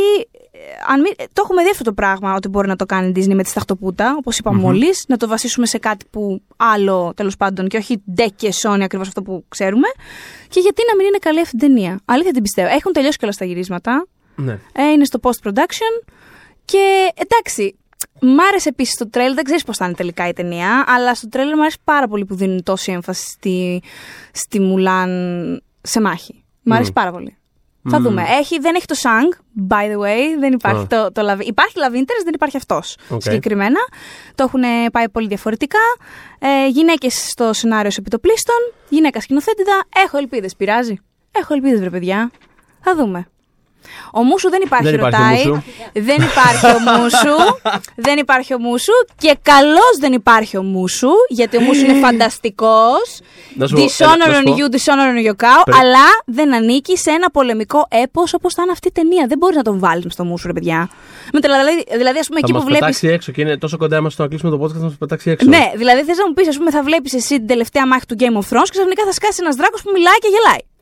Δεν γίνεται. Είναι, θέμα- είναι θέμα προσέγγισης. Ο Μούσου όταν, θα. έκαι, όταν έκαιγε το, το θρόνο. Όταν ήταν καλά καλύτερα. ήταν. Τότε καλά Θέλω ήταν. να πω, εάν ήταν όντως ξεπατικοσούρα προσέγγιση σαν αυτή τη φανταστική που μόλις είδαμε του Lion King, ναι, θα χωρούσε ο Μούσου και θα έβγαινα κι εγώ με τα όπλα έτσι και θα τον βάζανε μέσα. Στην παρούσα μουλά δεν κολλάει ο Μούσου. Το δέχεσαι, το επιχείρημα. Ευχαριστώ πάρα πολύ. Και κάπως έτσι, Εγώ έχω να πω κλείνοντας, αφού φτάνουμε στο τέλος και τελείωσα και το φαγητό που τρώω ε, εδώ και δύο ώρες. Ε, άρα μπορούμε να φύγουμε. Ε, Υπάρχει πιο εκνευριστικό πράγμα από το να τρώει κάποιος στα αυτιά σου. Ειλικρινά λυπάμαι τρομερά του Ε. ακροατές σε αυτό το podcast. δηλαδή έπρεπε να παίρνουν φίλοι μου και τρώνε, ξέρω εγώ, και με σφασ εντάξει, κλείσε και με παίρνεις μετά. Περιμένω ένα αγωνίο στο feedback των ακροατών μας. ε, Κλείνοντας λοιπόν, θέλω να πω ότι με βάση όλα αυτά που έχουμε πει και με αυτά που λέμε τόση ώρα και το, αυτό τον επίλογο σχετικά με τα live action, ε, καταλήγουμε στο συμπέρασμα ότι ε, όταν έρθει η live action εκδοχή της μικρής Γοργόνας, ναι. Ε, θα σπάσει κάθε πιθανό εμπορικό ρεκόρ έχει υπάρξει. Γιατί αν μιλάμε για την πιο. Ε, δηλαδή την ταινία στην οποία βασίστηκε η πιο εμβληματική περίοδος στην ιστορία του animation, θα πω. Εμπορικά, εμπορικά μιλώντας σίγουρα Ναι, ναι. καθαρά στο δυτικό animation, εν πάση περιπτώσει, στο δυτικό animation. Γιατί τώρα μεγάλα ξεφεύγουν πολύ, αλλά στο δυτικό εμπορικό animation, εν πάση περιπτώσει, όταν μιλάμε για. τέλος πάντων, Όταν μιλάμε για κινούμενα σχέδια έτσι. Σχεδιάκια. Λαϊκά να το πω. Έτσι, Ναι, για Τα Mickey Mickey Mouse. Mouse. Τα Mickey Mouse. είναι αυτές οι ταινίες, εν πάση περιπτώσει. Αυτές οι ταινίες είναι η μικρή γοργόνα σε παραλλαγές, είναι η μικρή γοργόνα βασικά. Ε, και ε, ερχόμενο και στην πλάτη μιας περίοδου που θα έχει κάπως γίνει. Ένα ρεφρέν, ρε παιδί μου, τύπου Α, ωραία, έχουμε και φέτος τα live action της Disney. Και Όταν θα έρθει αυτό, εν πάση περιπτώσει, που μέχρι τότε θα έχει γίνει και χαμός. Έχουν βάλει αυτή την πιτσιρίκα η οποία είναι πάρα πολύ εντυπωσιακή. Να ακούσει τραγουδάει και χάνεσαι. Την είχαμε γράψει την κοπέλα αυτή. Όλα τα έχεις πει εσύ. Έχουμε γράψει για τη Chloe Ε. Haley, γιατί έχει συγκρότημα τα αδερφή της. Να μπείτε popcorn.gr να Να διαβάσετε. διαβάσετε. Ναι. Ε, πιστεύω ότι. Δηλαδή, άμα αυτές τι ταινίες, το παιδί μου που μόνος σε αυτό που λέγαμε και πριν, πηγαίνουν απλά υπάρχοντας, πηγαίνουν. Ε, αυτοί κάπως νιώθω τα χιόλα και κάπως θα. Μμ. Δεν ξέρω μετά τι άλλο θα κάνω, γιατί δεν βλέπω στον κατάλογο κάτι άλλο που να μπορεί να γίνει. Δηλαδή, η Ρακλή τώρα και Ταρζάν, δεν ξέρω κατά πόσο έχει νόημα να γίνουν αυτές τι ταινίες. Γιατί έχουν γίνει live action αυτές τι ταινίες. Ναι. Δεν ξέρω κατά πόσο έχει νόημα η Disney ας πούμε, να τι κάνει. Μμ. Που καθόντω, όπως είπαμε, δεν πρόκειται να γίνει. Στο πρόγραμμα είναι η Cruella de Vil, αλλά αυτό είναι άλλη. Ανήκει σε άλλη Εντάξει. περίοδο της Disney και Αυτό θα δούμε είναι πώς θα άλλο, το αλλά πάνε. τέλος πάντων, έχουν μεγάλο κατάλογο, έχουν πολύ ακόμα να, να αφαιμάξουν. Να δεν το φάνε τα συζητώ. σωθικά Ναι, τους, ναι, ναι, βασικά. Να φάνε τα σωθικά τους. ε, αλλά τέλος πάντων, η μικρή κορώνα πιστεύω ότι θα είναι ένα. Ε, όχι απαραίτητα, δεν το λέω, σωστά, δεν μπορώ να μαντέψω το μέλλον, δεν ξέρω αν θα είναι καλό ή όχι, αλλά ξέρω ότι σίγουρα θα είναι ένα. Κάπω. Ε, μια, μια κάποια επιτυχία. Θα είναι μια κάποια επιτυχία. Μια κάποια επιτυχία. Οπότε, pop για τις δύσκολες ώρες μας βρίσκεται popcode.gr, oneman.gr, Spotify, iTunes, Castbox και SoundCloud προφανώς. Α, και σας ε, αποχαιρετούμε, νομίζω με το Be Our Guest, με την έννοια ότι Be Our Guest και στο επόμενο Πω podcast. κάτι, be our guest και πάνω απ' όλα. Be prepared. Be prepared. When we make that sequel, motherfucker.